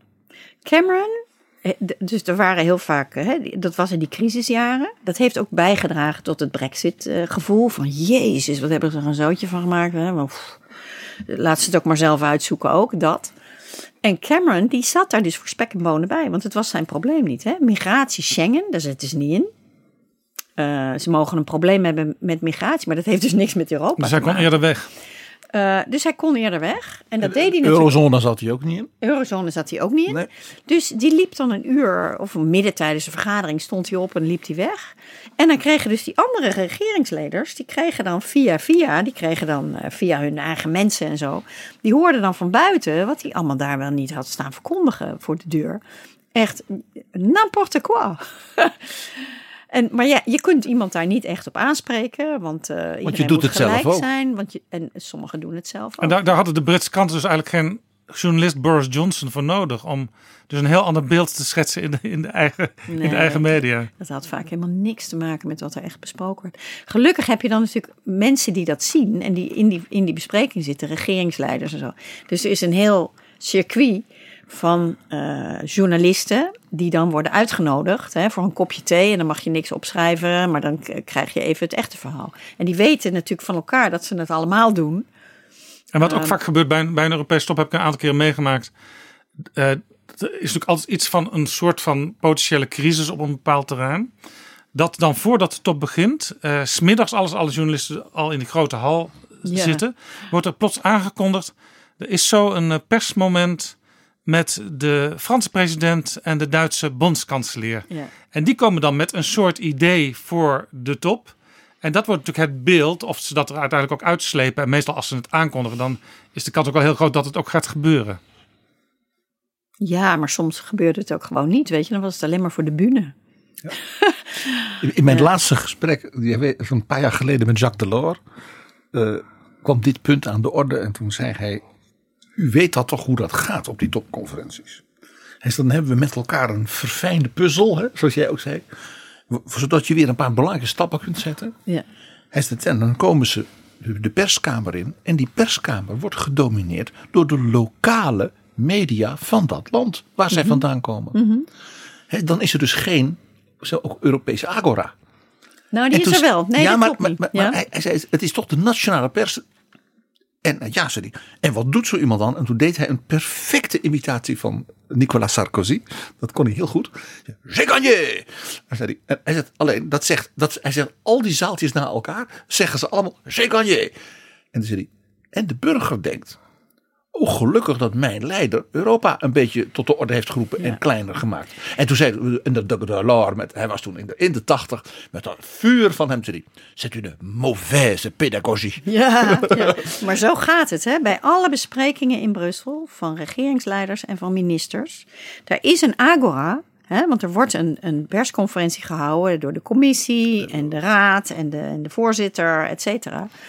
Ehm, en die proberen dus zo goed en zo kwaad eh, als het gaat te vertellen wat er echt besloten is. Maar tegelijkertijd, op hetzelfde moment, en dat is natuurlijk expres, Exact wat de, de vertelde. Nederlandse minister en de Franse minister en de, iedereen gaat tegelijkertijd brieven, zodat de nationale journalisten, die willen dan natuurlijk naar hun eigen regeringsleider. Ik ging dan heel vaak gewoon toch nog even naar die Agora, want dan hoorde je vaak iets heel anders. Dan gingen eh, bijna al mijn collega's gingen dan luisteren naar wat Rutte zei. Ja. En, eh, of, de- of de jager. Ja, je zou dus eigenlijk met als Nederlands medium zou je eigenlijk met meerdere mensen tegelijk verschillende persconferenties Maar moeten dat bezoeken. deden wij dus ook. Hè. We hebben, onze krant had bijvoorbeeld, eh, als we twee correspondenten in Brussel hadden, op zo'n Europese top, gingen we, waren, er vaak, waren we vaak met meer. Zodat je, hè, afhankelijk van het issue, want je hoeft, niet, je hoeft niet overal bij te gaan zitten. Maar als bijvoorbeeld Luxemburg een enorm probleem was, hè, belastingen of zo, of eh, Duitsland was een enorm probleem, dan ging je dus daar strategisch ging je dan iemand neerzetten. En je werkte ook samen met collega's van andere eh, media, van buitenlandse media. Ja, en- en- kan en- jij mij eventjes vertellen wat, eh, weet ik veel, eh, die en die heeft gezegd? Hè, de Hongaar, want ik spreek ook geen Hongaars. Want alles gaat natuurlijk in zijn moerstaal dan. Ja, ook dat, ook en, dat. ja, en dan, dus je swap notes. En via sommige landen, bijvoorbeeld Scandinavische landen, kun je soms wat eerder een rapport of een verslag krijgen, omdat ze daar betere Ja. openbaarheidswetten hebben. Nou, iedereen lekt als de neten natuurlijk. Hè. en ze doen al briefings ook vooraf.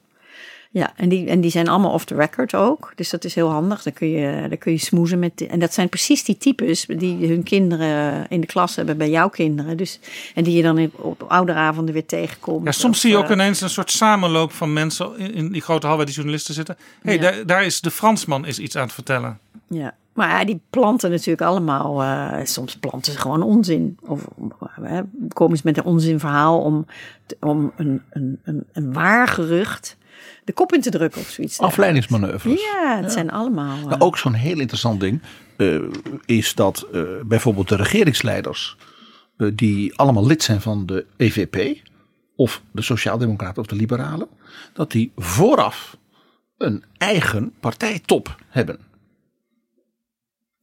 En die, dan kijkt men bij alle verschillen die er natuurlijk tussen die verschillende landen zijn, toch dat die premiers zeggen, is er een soort gemeenschappelijke soort denklijn, die als het ware een soort Ja. opstapje naar het mogelijke compromis vormt. Dus dat is partijpolitiek met elkaar afstemmen. Dat is Europese politiek maken. En, eigenlijk. daar, en tegelijkertijd dus als het ware het conflictmateriaal.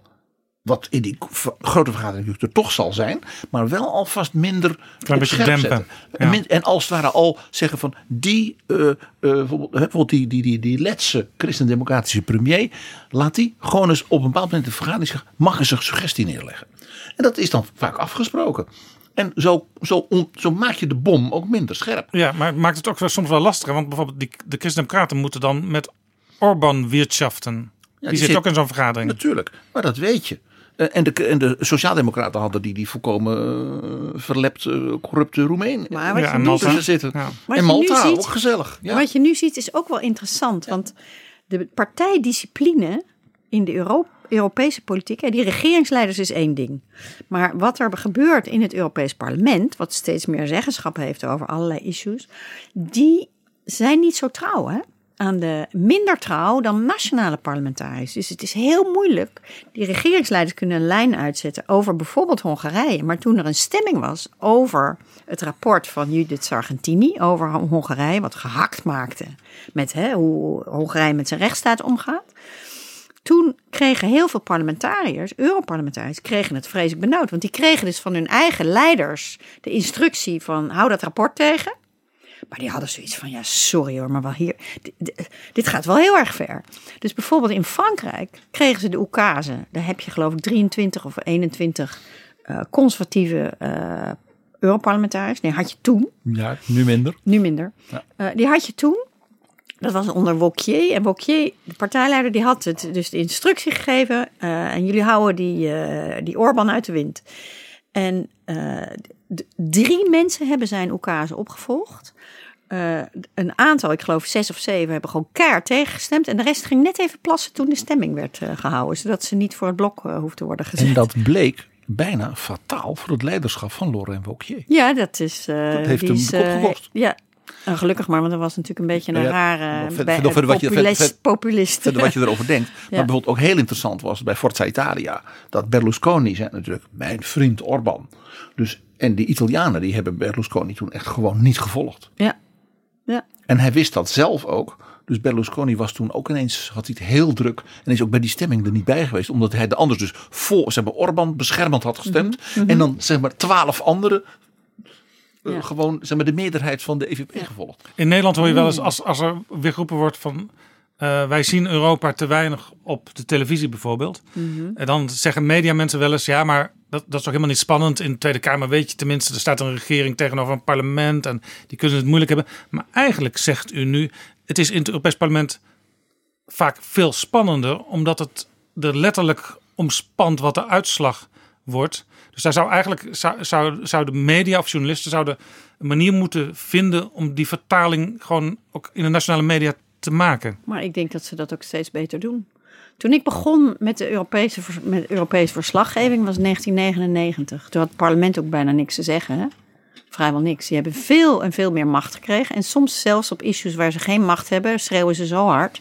En nemen ze zulke standpunten in dat ze, dat ze toch heel veel invloed Ja, hebben ook de, uiteindelijk. de voorzitter van de Eurozone komt nu ook steeds in het Europees Parlement uitleggen waar hij mee bezig is. En de, de president van de centrale bank en zo, want hè, die is onafhankelijk. Maar dat zijn hele interessante hoorzittingen. En er zitten uh, Europarlementariërs. Ja, daar zijn er, daar hoor je altijd natuurlijk het meest over. De mensen die eh, even klokken en dan eh, hun geld opstrijken.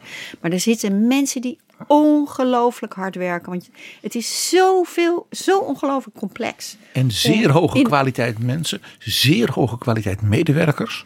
Die de rapportages eh, doen. Ja. Ja. En eh, ja, een Nee, beetje je de moet- unsung heroes. Je moet eigenlijk politiek bedrijven. Want je moet natuurlijk in je eigen land gekozen worden. En niet alleen in, alleen in je eigen land, maar in je eigen district. Hè? Dus je moet bijvoorbeeld in, eh, in eh, Groningen moet je, gekozen worden. Dus daar moet je ook zorgen dat je een profiel opbouwt. Want anders weten mensen niet wie je bent en kunnen ze niet op je stemmen. Maar tegelijkertijd hou je je bezig met de Europese buitenlandse politiek. Dus dan ben je fulltime bezig. Eh, en de Europese buitenlandse politiek is heel complex. Hè? Omdat het zo moeilijk is om, om eh, de neuzen één kant op Ja, te krijgen. mag, mag ik daar iets over en vragen? tegelijkertijd moet je dus, als je dan een dag vrij hebt, moet je dus op campagne thuis. En Ja. moet je daar je kop laten zien. Die mensen zijn dus, als je het serieus, als je het goed wil doen, ben je 24 uur per dag bezig. Ja, Zeven dagen de, Er werd altijd in het Europees Parlement gezegd: ja, we hebben ook wel iemand in ons groepje die doet buitenlandse zaken. Eh, maar ja, daar is uiteindelijk heeft het Europees Parlement daar geen doorslaggevende stem in. Dus zo belangrijk vinden we dat niet. Maar hij of zij vindt dat nou eenmaal interessant, dat, dat internationale gedoe. Maar we hebben nu een nieuwe Europese Commissie, eh, de Commissie von der Leyen. En die zegt, waar Juncker zei, dit is de commissie van de laatste kans. Wordt er nu gezegd, dit is een geopolitieke commissie. Dat impliceert eigenlijk dat dat buitenlands beleid ook in Europa meer vorm moet krijgen dan het nu krijgt. Want nu is het nog steeds zo dat landen hun veto kunnen uitspreken. Juist. En wat, daar is iets heel interessants gebeurd deze week. Ehm, er, gisteren, dat was dus eh, de vergadering van ministers van Buitenlandse Zaken. En die hebben voorgesteld, Nederland heeft dat ook ondertekend. 22 landen hebben dat ondertekend. Een voorstel om nou, een, de, betere discussies te voeren op buitenlands politiek gebied. Niet zo van eh, jij hebt twee minuten en jij hebt twee minuten. En een beetje oplezen wat, eh, wat, het wat iemand op het ministerie voor je heeft geschreven. Nee, echt goede discussies.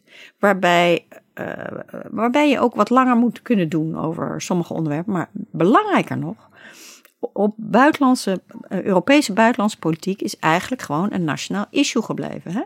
Want ieder land dat iets wil tegenhouden. Nou, Italië heeft bijvoorbeeld een, een stemming over.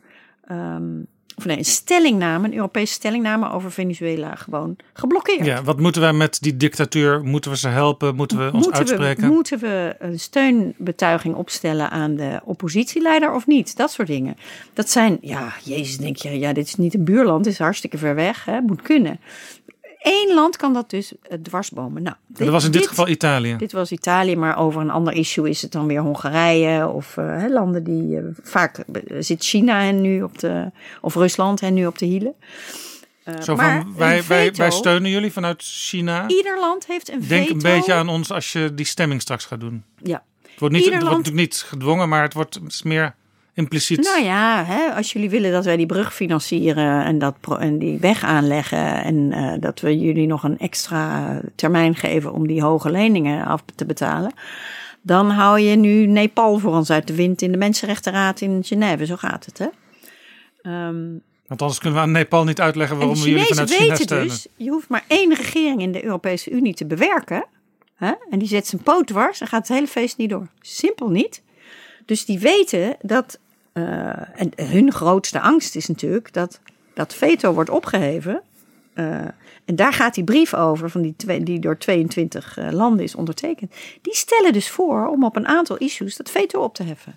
En dan kan je dus, krijg je dus een politiek waarbij een gekwalificeerde meerderheid. Nou, hè, dat van- blijft. Ja, dus een gewogen een meerderheid. gekwalificeerdheid van landen, maar ook bevolkingstal. Ja, dus een combinatie van inderdaad Juist. inwoners. Dus niet v- 50 plus eh, gewogen Ja. stemrecht. iets, Ja. gewogen stemrecht. Als een, een, een, een, een, een, een grote groep landen vindt dat het zo gaat, dan moet dat zo kunnen gaan.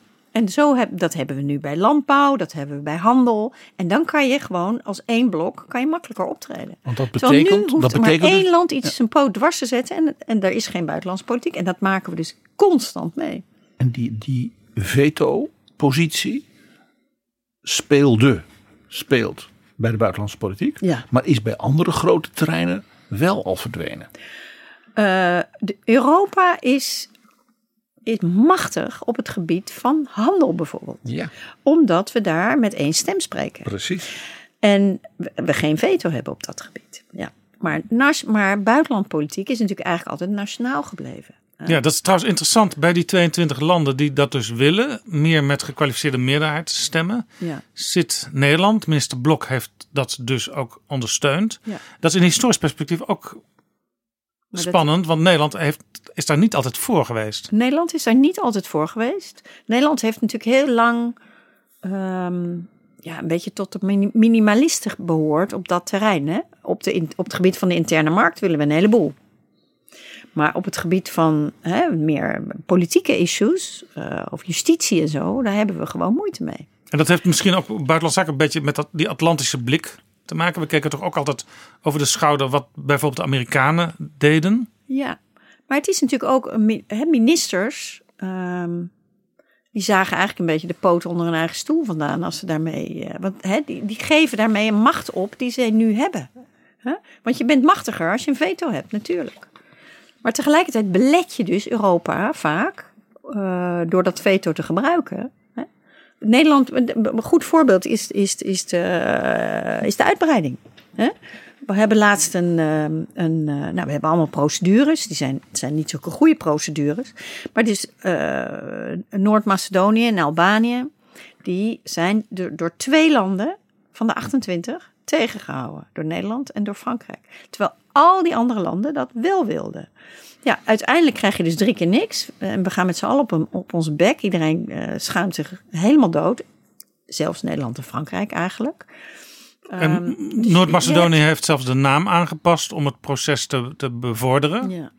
Ehm, Nederland heeft altijd geroepen, zeker sinds die eerdere uitbreiding, waarvan in de maatschappelijke discussies soms een beetje het idee is van, is dat niet allemaal te snel gegaan? Roept Nederland nu altijd, Hmm. landen moeten aan, aan hele strenge voorwaarden voldoen voordat ze... Maar dat roept Nederland niet. Dat zijn gewoon afspraken die Europa zelf al gemaakt heeft. Hè?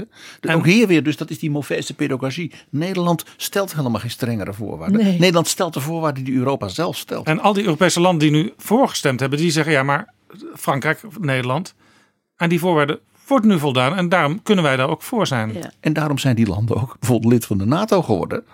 En daar heb je helemaal niemand over gehoord. Dat zelfs Montenegro lid van de NATO werd.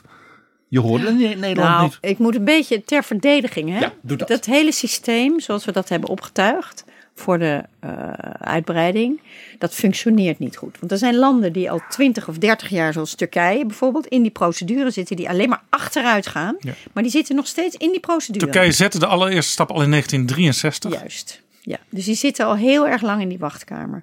Land als Servië gaat ook achteruit. Hè? Zit ook in die wachtkamer. Minder lang, maar. ehm, eh, en er zijn landen die dus als een gek aan het hervormen zijn.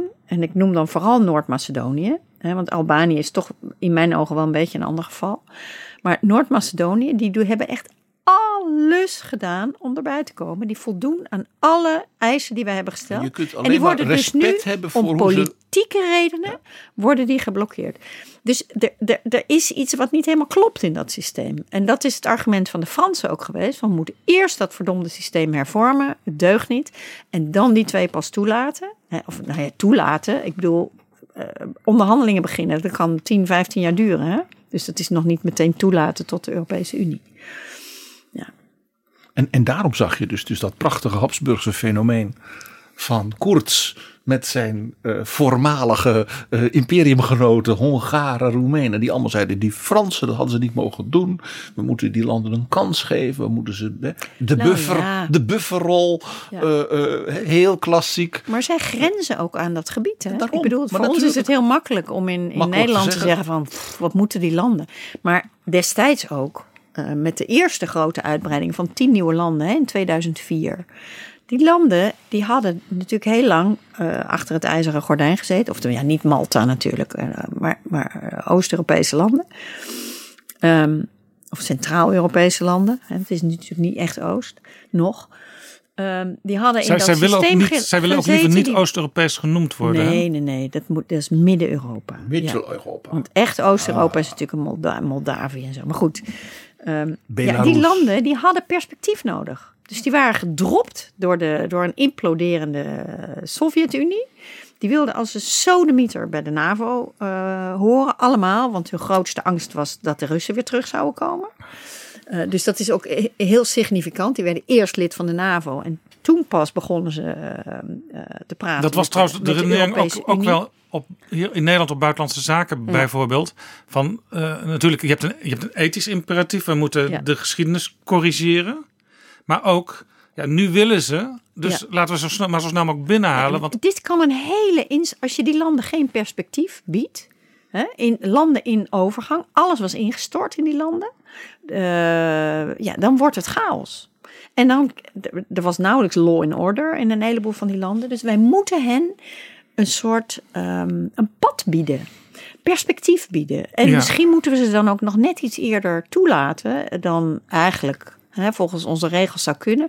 Al wat, en dat is ons, in ons eigen belang. Want als we straks een e- exploderende oostgrens hebben, daar worden wij allemaal alleen maar slechter van. Ja. En dat is ook een argument. Hè. We hadden het net even over leiders, onze leiders die zo selectief of, of veel te weinig veran- verantwoordelijkheid nemen voor de beslissingen die ze in Brussel nemen. Dit is er één die ik me echt heel erg goed herinner. Ik zat in, in 2003, eind 2003 zat ik in Brussel.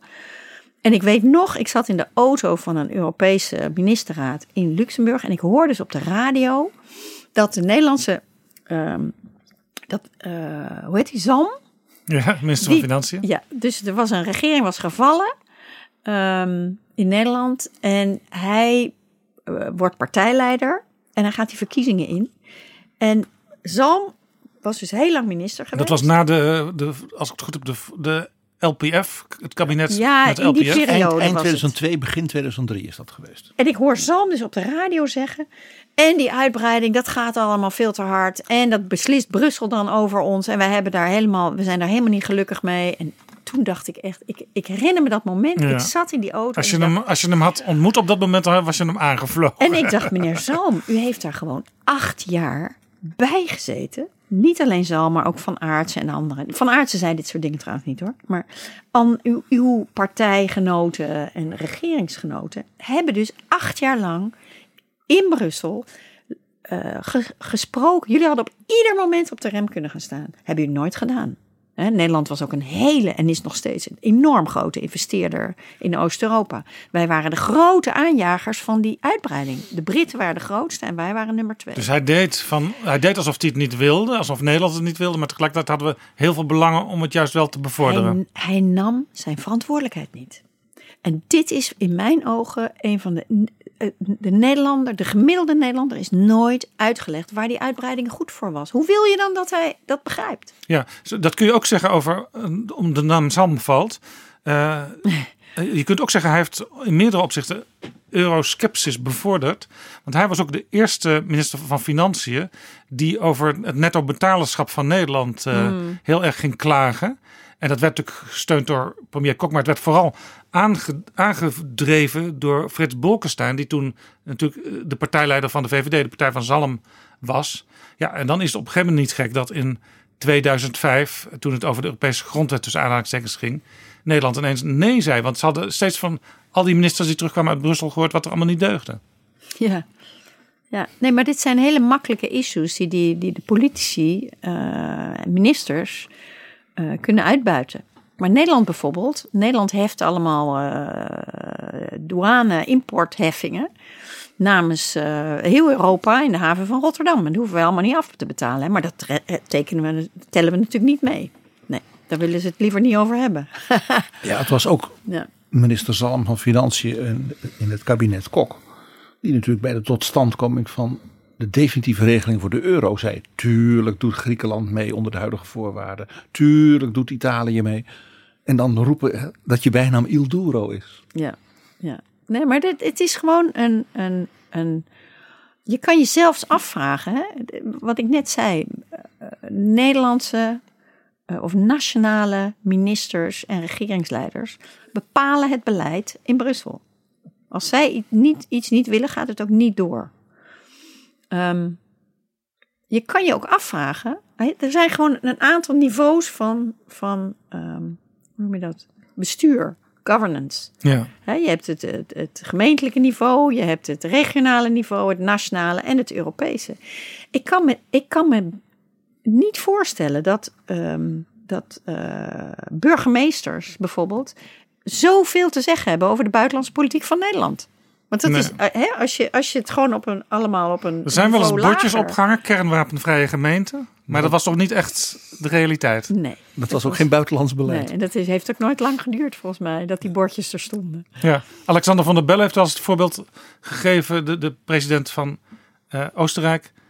Stel dat alle provincies eh, over elk besluit. Een veto hadden in Wenen. Ja, Voor Ja. Zou er dan- Kärnten, Steiermark. hè? Precies. Zou er dan echt Europe, eh, eh, Nationaal beleid. eh, nationaal Oostenrijks, zou er dan ooit een beslissing genomen worden in Wenen? Die goed is voor heel Oostenrijk? Nee, natuurlijk niet. Want dan komen al die provincies, hè, die provinciale bonzen, bazen, die provinciaal gekozen worden, die komen daar natuurlijk alleen maar voor hun eigen provincie. Zodat ze thuis kunnen komen en zeggen: Jongens, ik heb eh, die, die lui uit Tirol dus even een flinke klap op mijn bek gegeven. J'ai gagné. J'ai gagné. Zoals Ja. une Van mauvaise pédagogie. Van der Bellen is trouwens wel een heel mooi voorbeeld. Want Van der Bellen, toen hij eh, president wilde worden, ehm, die kregen natuurlijk allemaal spindokters. En die spindokters zeiden: Meneer Van der Bellen, hier hebben we een aantal dingen die u niet moet zeggen eh, of die u moet ontwijken. En bovenaan dat lijstje stond natuurlijk Europa. Oostenrijkers profiteren als een gek van, eh, van de Europese Unie. don't mention Brussels. Maar don't mention Brussels, want ze haten het. En toen zei die van der Bellen, maar sorry hoor, ik ben nu 72 jaar. Ik heb iets van 17 jaar in het parlement gezeten. Mensen weten precies wat ik over Europa denk. Namelijk dat er niet genoeg Europa is. Ik wil, we vragen alsmaar meer en we doen net alsof het niet zo is. Hè? Dus eh, denk, denken jullie nou echt dat mensen op mij gaan stemmen als ze zien dat ik ineens alle vragen over Europa ontwijk? Of als ik ineens ga pissen op Brussel, zoals jullie allemaal doen? Eh, Kom nou toch. Ik bedoel, sorry hoor, ik heb echt niks te verliezen. Dus ik doe dat gewoon niet. Dus die heeft die spindokters de laan uitgestuurd. En is gewoon met zijn eh, helemaal zichzelf gebleven. En van dit soort politici hebben we er wel een beetje te weinig, vind ik, in Europa. Ja. En, en het grappige is dat dus Van der Bellen, die dus gewoon bijna als een bijna nuchter Oostenrijker zegt van als, wij, nou- als er nou één land, ook vanuit de historie, hè, Juist. heel veel belang heeft bij zoveel mogelijk vrienden om je heen. Ja. eh, Dan is dat een land dat helemaal, waar geen, geen water is. Helemaal binnenland Europa. Op die grens van Midden- en Oost-Europa. Met die enorme stad Wenen als een soort centrum van eeuwen van de Habsburgers. Ja, waar iedereen toch nog naar kijkt. Als er nou één land er belang bij heeft naast Nederland, dan is dat Oostenrijk. En, en wat doet Sebastian Kurz? Bepaald geen partijgenoot van Van der Bellen. Die, die treedt nu helemaal in die lijn op. Hij is nu even geen kanselier, hè? ja, eh, ze zijn aan het onderhandelen. Ja. En, en, en die treedt dus op als een soort informele Frans Jozef. Als het gaat om Noord-Macedonië, als het gaat om Servië, als het gaat om Albanië. De Oostenrijkers Ik vind zijn dat zo de kostelijk. draaischijf. eh, Kijk, zelfs het fysieke hart van Europa sinds de uitbreiding, en zeker met Brexit nu, eh, ligt ergens tussen München en, en, en Praag en Wenen. Hè? In die driehoek ergens moet het, het echte hart van het geografische hart van Europa de liggen. stad van Mozart. Zoiets, stad van, eh, stad van Mozart. Maar je ziet ook in Wenen, stikt het van de, eh, van de Oost-Europeanen, maar ook van de West-Europeanen. Want de Oostenrijkers, vanwege Habsburg, die weten nog steeds de weg in Oost-Europa. En wij weten dat niet. Dus als wij willen investeren of een van de projecten Dan kun doen in je Oost-Europa, uitvalsbasis kan nemen wij zijn. een Oostenrijkse consultant. Hè? Want die heeft nog wel neefjes en oude associates en ik weet niet wat allemaal. Tegelijkertijd de Oost-Europeanen, daarom stikt het ook van al mijn buren waren ook allemaal Oekraïners en Moldaviërs en zo. Die met hulp van de Oostenrijkers, zelfs Poetin komt er graag. eh, Sterker nog, Poetin komt, in komt, als je gaat trouwen in Oostenrijk, dan komt Poetin je bruiloft. een speech houden. Nou, dat was een beetje een foutje. Hè? Ja, maar Ja. wel heel... Het was een leuk foutje, maar deze minister, Ja, de minister van Buitenlandse Zaken. toen. Karin Kneissel, Ka- Kijk, alle Oostenrijkers zijn eh, erg bang voor de Russen. Het was geloof ik op een zaterdag en plotseling werd aangekondigd... Poetin is onderweg naar het huwelijksfeest van de minister. Nou, zij had trouwplannen en zij heeft, had er trouwkaarten laten drukken. De uitnodigingen eh, had ze laten drukken. Eh, en die heeft ze aan haar collega's gegeven, aan andere ministers, tijdens een receptie waar Poetin was. Eh, het was een receptie voor Poetin. En Poetin ziet dat en die zei: ehm, eh, Zo, wat is dat? En toen zei ze: "Hè, Neemt u er ook maar één. En een minister kan natuurlijk geen regering, dat, is, dat ging tegen al het protocol. Volstrekt. Kennelijk, Koert stond daarbij. dat kon, heeft, dat, kon volstrekt ze niet. was zo flap uit. Ze heeft zelf dat verhaal ook aan de media verteld. Koert stond erbij en die wist gewoon niet waar hij moest kijken. Want die werd gepasseerd. Want hij had daarover moeten beslissen. En dat, dan weeg je mee de positie van je land in de Europese Unie. En hoe Poetin dat kan gaan uitbuiten. Wat hij natuurlijk grandioos heeft gedaan. Dus die kon niet meer terug. En maar- uiteindelijk, er zijn mensen geweest die die, die trouwerij hebben uh, geboycott. Poetin die zat, was als eregast, zat hij naast eh, de, bruid. bruid. Terwijl Koerts die zat vele tafels verderop. Ja, het was En, heel en- dit eh, in een land met een duizend jaar hofcultuur, waarin dus rang en stand en naam Ja. en familieverbanden en altijd oppassen voor de tsaar. Je moet hem te vriend houden, maar ook weer, ja. En dat zo inderdaad flap uit, volstrekt dwars door die, zeg maar, duizend jaar ja, gepflogenheiten zoiets doet. En ja, dus Ja. dan komt het tsaar. Ja, nou, in, in Oostenrijk. ehm, kijk, na de oorlog is Oostenrijk in vier zones opgedeeld. Dat hè, weet dus bijna niemand hier. Nee. En Wenen was de Russische, Russische zone. zone. Ja? Nou, een deel van Wenen, hè? Want Ah, ja. Russen, er waren vier zones ook in Wenen. zeg Ja, maar dus goed, en die Wenen Russen- heen, om Wenen heen was alles met. Duitsland na de oorlog. Maar die Russen, die zijn dus tien jaar blijven hangen in Oostenrijk. En toen hebben ze gezegd tegen de Oostenrijk, en in heel veel landen zijn ze gebleven. hè. In Oost-Duitsland zijn ze nooit vertrokken, Tsjechoslowakije, et cetera. Ze hebben uiteindelijk, zijn ze uit, is het Rode Leger uit Oostenrijk vertrokken. Het was een grote zone. Zijn ze daar vertrokken op eh, voorwaarde dat, Oostenrijk beloofde dat het neutraal zou blijven. Want de Russen zagen dat de Duitsers bij de NAVO zaten, dat de Italianen bij de NAVO zaten, maar de Zwitsers waren neutraal.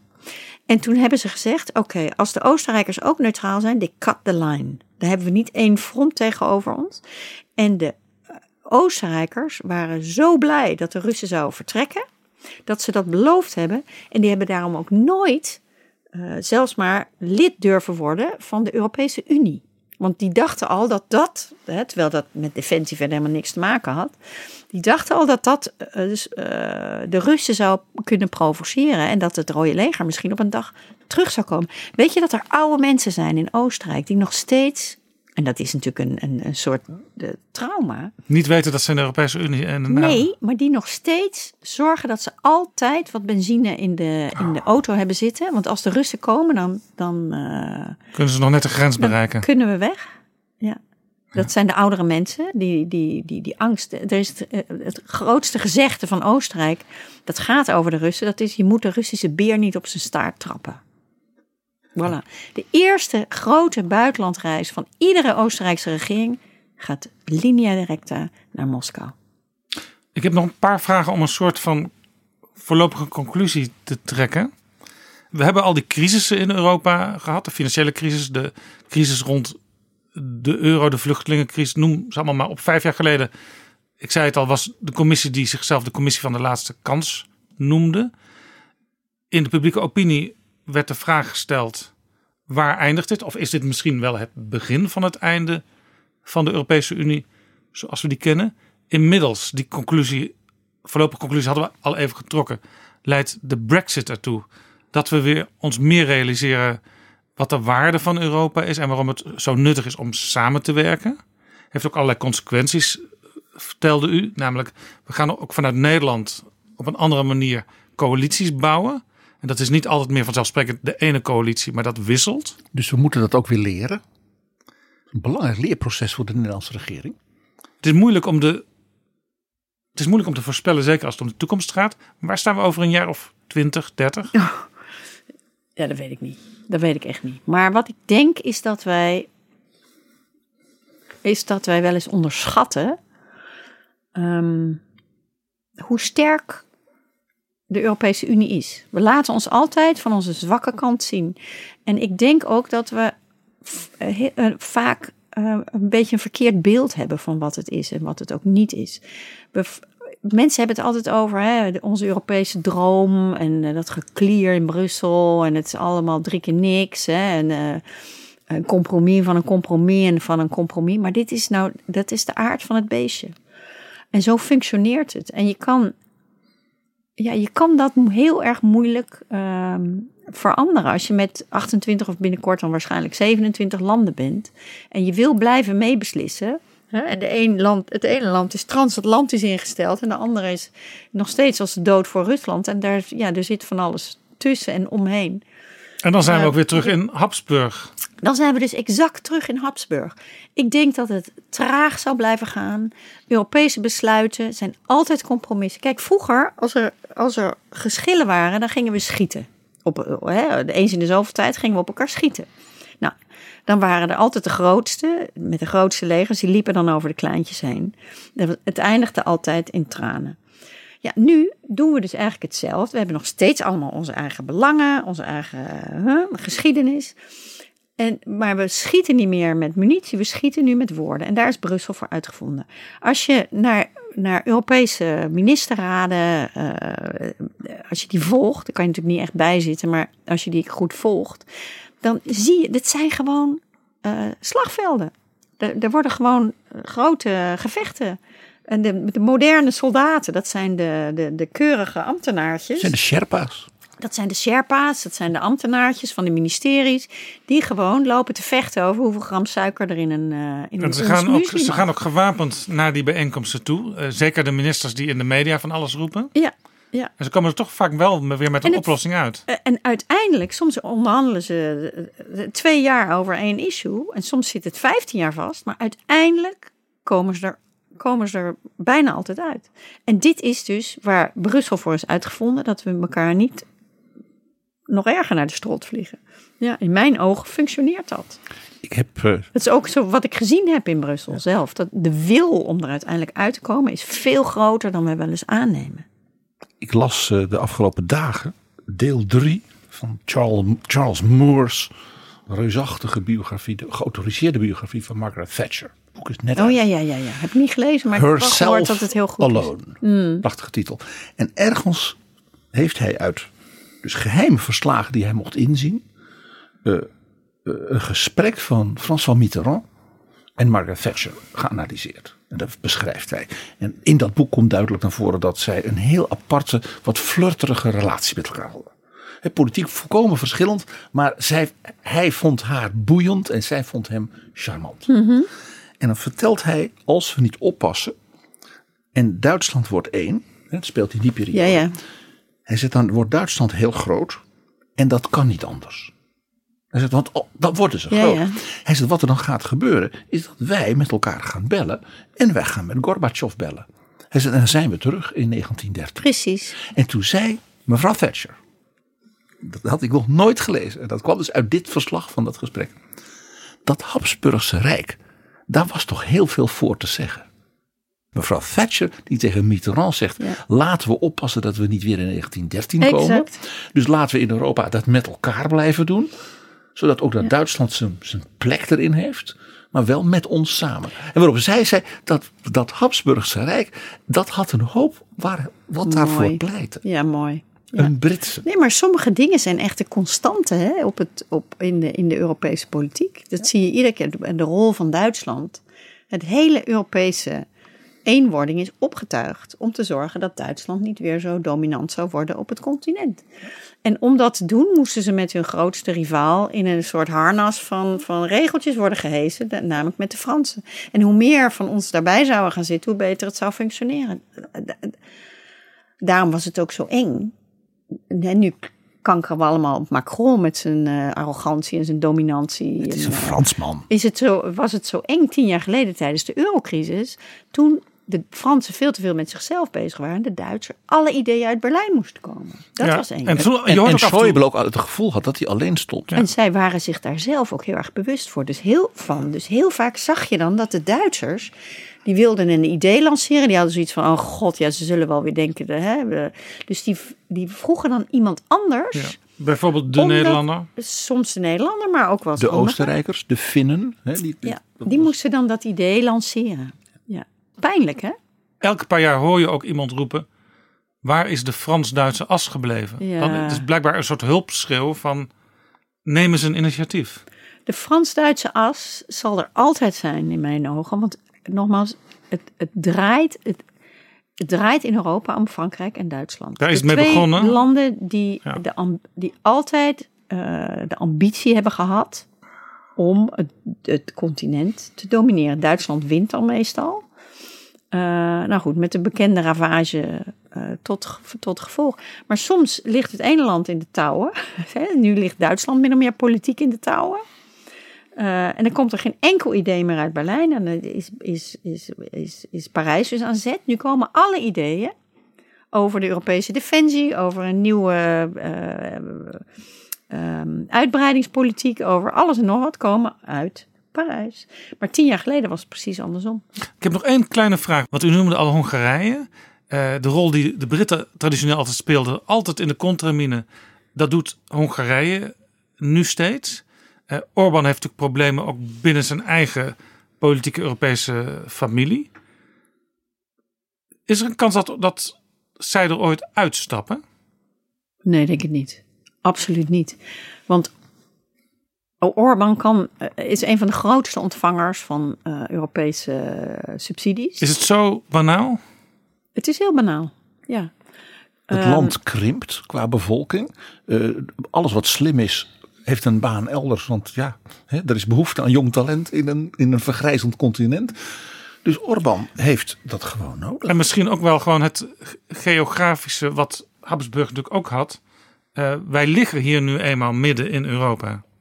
Ze liggen midden in Europa, dus geografisch is het, is het omhoog. Maar hij zou, ze- hij zou. Kijk, een van de manieren waarop Orbán eh, zich, zichzelf incontournable maakt in, in, in Hongarije.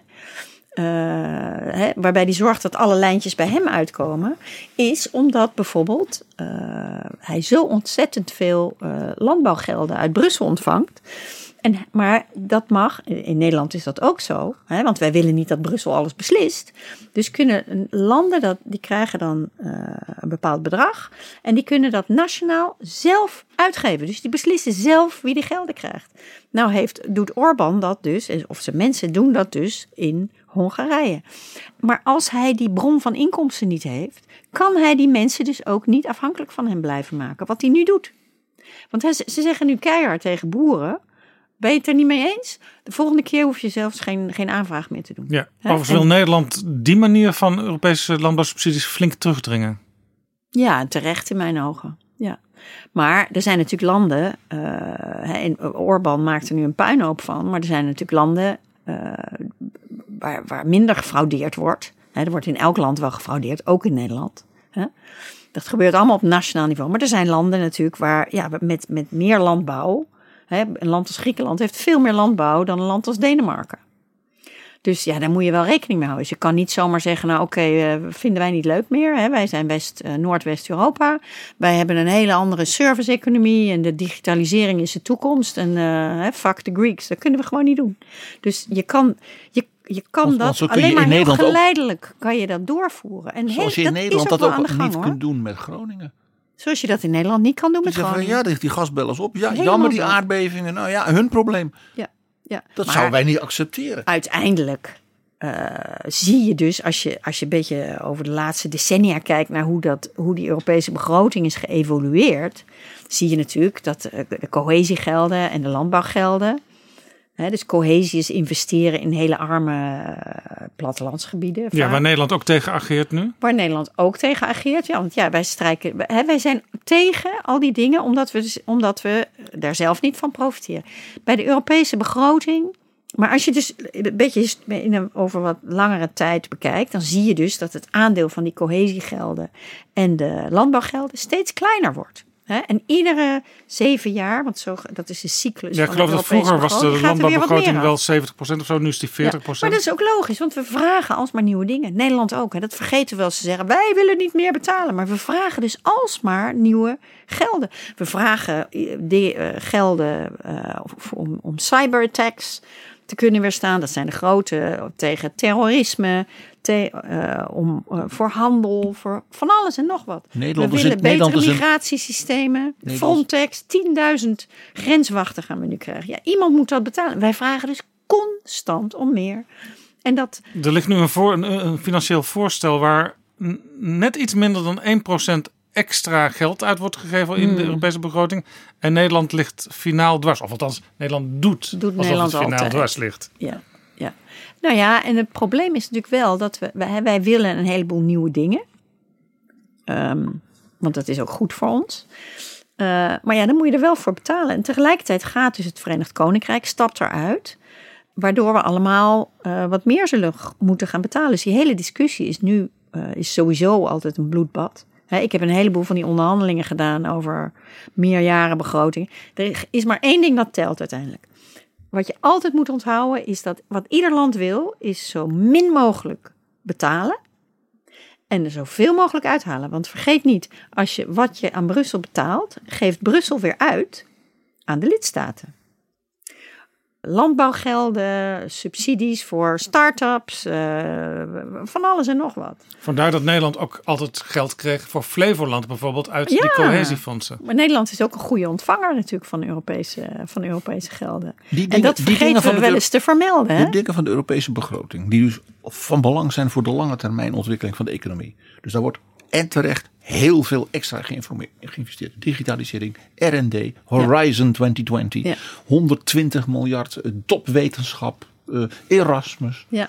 ja, we staan Nederland- vooraan hè. En Nederland behoort daar door de kwaliteit van onze universiteiten, hogescholen, R&D, innovatie, tot de netto-ontvangers. Absoluut. Nederland krijgt 1,6 geloof ik voor elke euro die wij op dat terrein in Europa steken. Ja. Daar hoor je nooit iemand over. En geen land in Europa zegt nee, dat moet je Nederland niet geven. Want dat wordt, wordt beoordeeld op topkwaliteit door de Europese Research Council. Die zeggen, ja, er zijn landen die zijn gewoon verschrikkelijk goed. Ja. Zoals Nederland. Ja. Eh, ja. En die Baltische landen kijken dus ook naar Nederland. Die willen dat ook. En bijvoorbeeld Estland doet dat bijvoorbeeld heel erg goed. Maar daar hoor je Nederland over. Nee, we gaan natuurlijk tekeer tegen wat we betalen en niet tegen wat we ontvangen. Want dat willen we natuurlijk allemaal wel graag houden. Hè? En dan roepen we, ja, daar hebben we recht op vanwege onze kwaliteit. We zijn heel goed, dus dan hebben we Ja, er dat recht is op. ook zo. dat dat, is is ook zo. Maar het is, het is weer hetzelfde als we, waar we het eerder over hadden. Het, het verhaal wordt zo selectief verteld. Mauvaise pedagogie. Juist. PG, ik weet, eh, jij hebt een afwijking.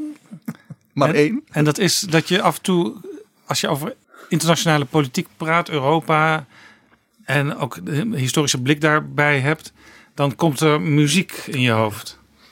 En als je het over Oostenrijk en de Habsburgers hebt, natuurlijk in optima forma. Zo Wenen is natuurlijk de stad van de klassieke muziek. Volgend jaar vieren we 250 jaar Ludwig van Beethoven. En wat is nou de ultieme, zeg maar, Habsburgse opera? Dat past bij dit verhaal, want die is nostalgisch. Die is geschreven toen het Habsburgse Rijk verdwenen was. En geschreven door een componist, niet uit Oostenrijk, maar uit München. Richard Strauss. Maar het libretto is van de ultieme Oostenrijkse eh, dichter, Hugo van Hofmannsthal. En dat is De Rosenkavalier. En de hoofdpersoon daarin, de veldmarschalin, een, een dame van zeer verfijnde adel. Die heet Marie-Therese. En het hele stuk speelt ook in het tijd, de tijd van de Rococo in Wenen. En het is een magisch stuk. En laten we een klein stukje doen waarin je de veldmarschalin Marie-Therese nadenkt over haar leven. Want het is ook een hele filosofische opera. Naast allerlei komische, Laten merkwaardige dingen. Laten we daar even naar luisteren, want het is ook wel symbolisch natuurlijk. Want wij hebben nu anderhalf uur nagedacht over het leven wat toch nog in Europa blijkt te zitten. En ook een beetje over de toekomst van Europa. Klein stukje.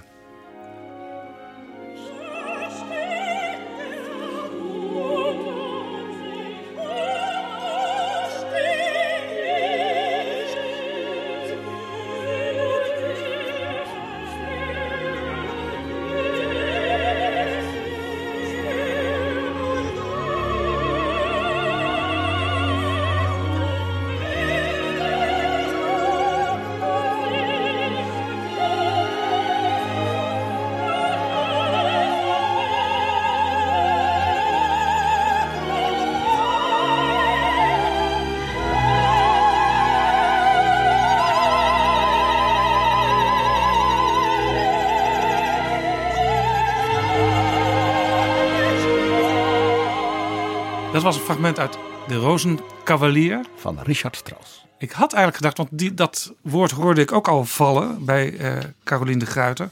De Radetzky-mars. Ja.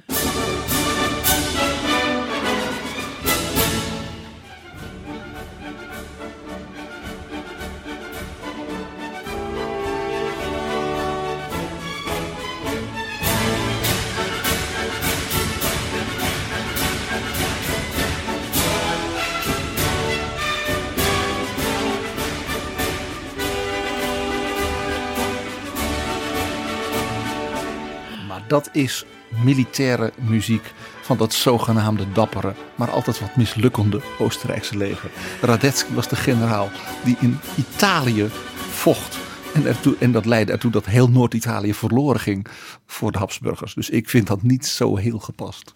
Caroline de had u een abonnement in eh, Wenen op, op de opera? Ja, ik had een abonnement op de opera. Die zit iedere avond vol. En daar heb je wachtlijsten voor van 20 jaar. Ja, dus ik had een abonnement, kocht ik over van een eh, Oostenrijkse vriendin van mij uit Brussel.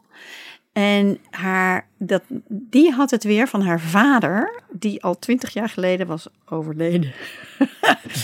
maar dat abonnement geef je dus niet op. Want eh, als je het opgeeft, Ben je het eh, kwijt. dan ben je het kwijt. En dan kan je het nooit meer terugkrijgen. Dus zij houden dat abonnement in de familie. Dat zijn Voilà. erfstukken in de familie. Dus er zijn boksen, er zijn boksen in de staatsoper in Wenen. Ja. Dat zijn boksen die zijn van de familie vanaf de opening door keizer Frans Jozef. ja. En om tien uur is de opera klaar. Want Frans Jozef moest op tijd naar Die bed. wilde op tijd naar bed. Nog steeds. En wij zijn ook klaar. Hartelijk dank voor dit mooie gesprek, Caroline de Gruiter. Jullie ook bedankt.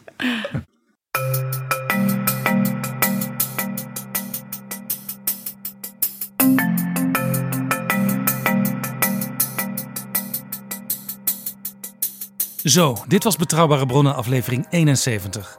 Deze aflevering is mede mogelijk gemaakt door de Europese Commissie. Reacties zijn welkom op Twitter, op Facebook, in de commentaren bij je podcastleverancier. Maar vertel het vooral aan anderen dat we er zijn. Want jij gunt toch iedereen betrouwbare bronnen? Tot volgende keer. Betrouwbare bronnen wordt gemaakt door Jaap Jansen in samenwerking met dag en nacht.nl.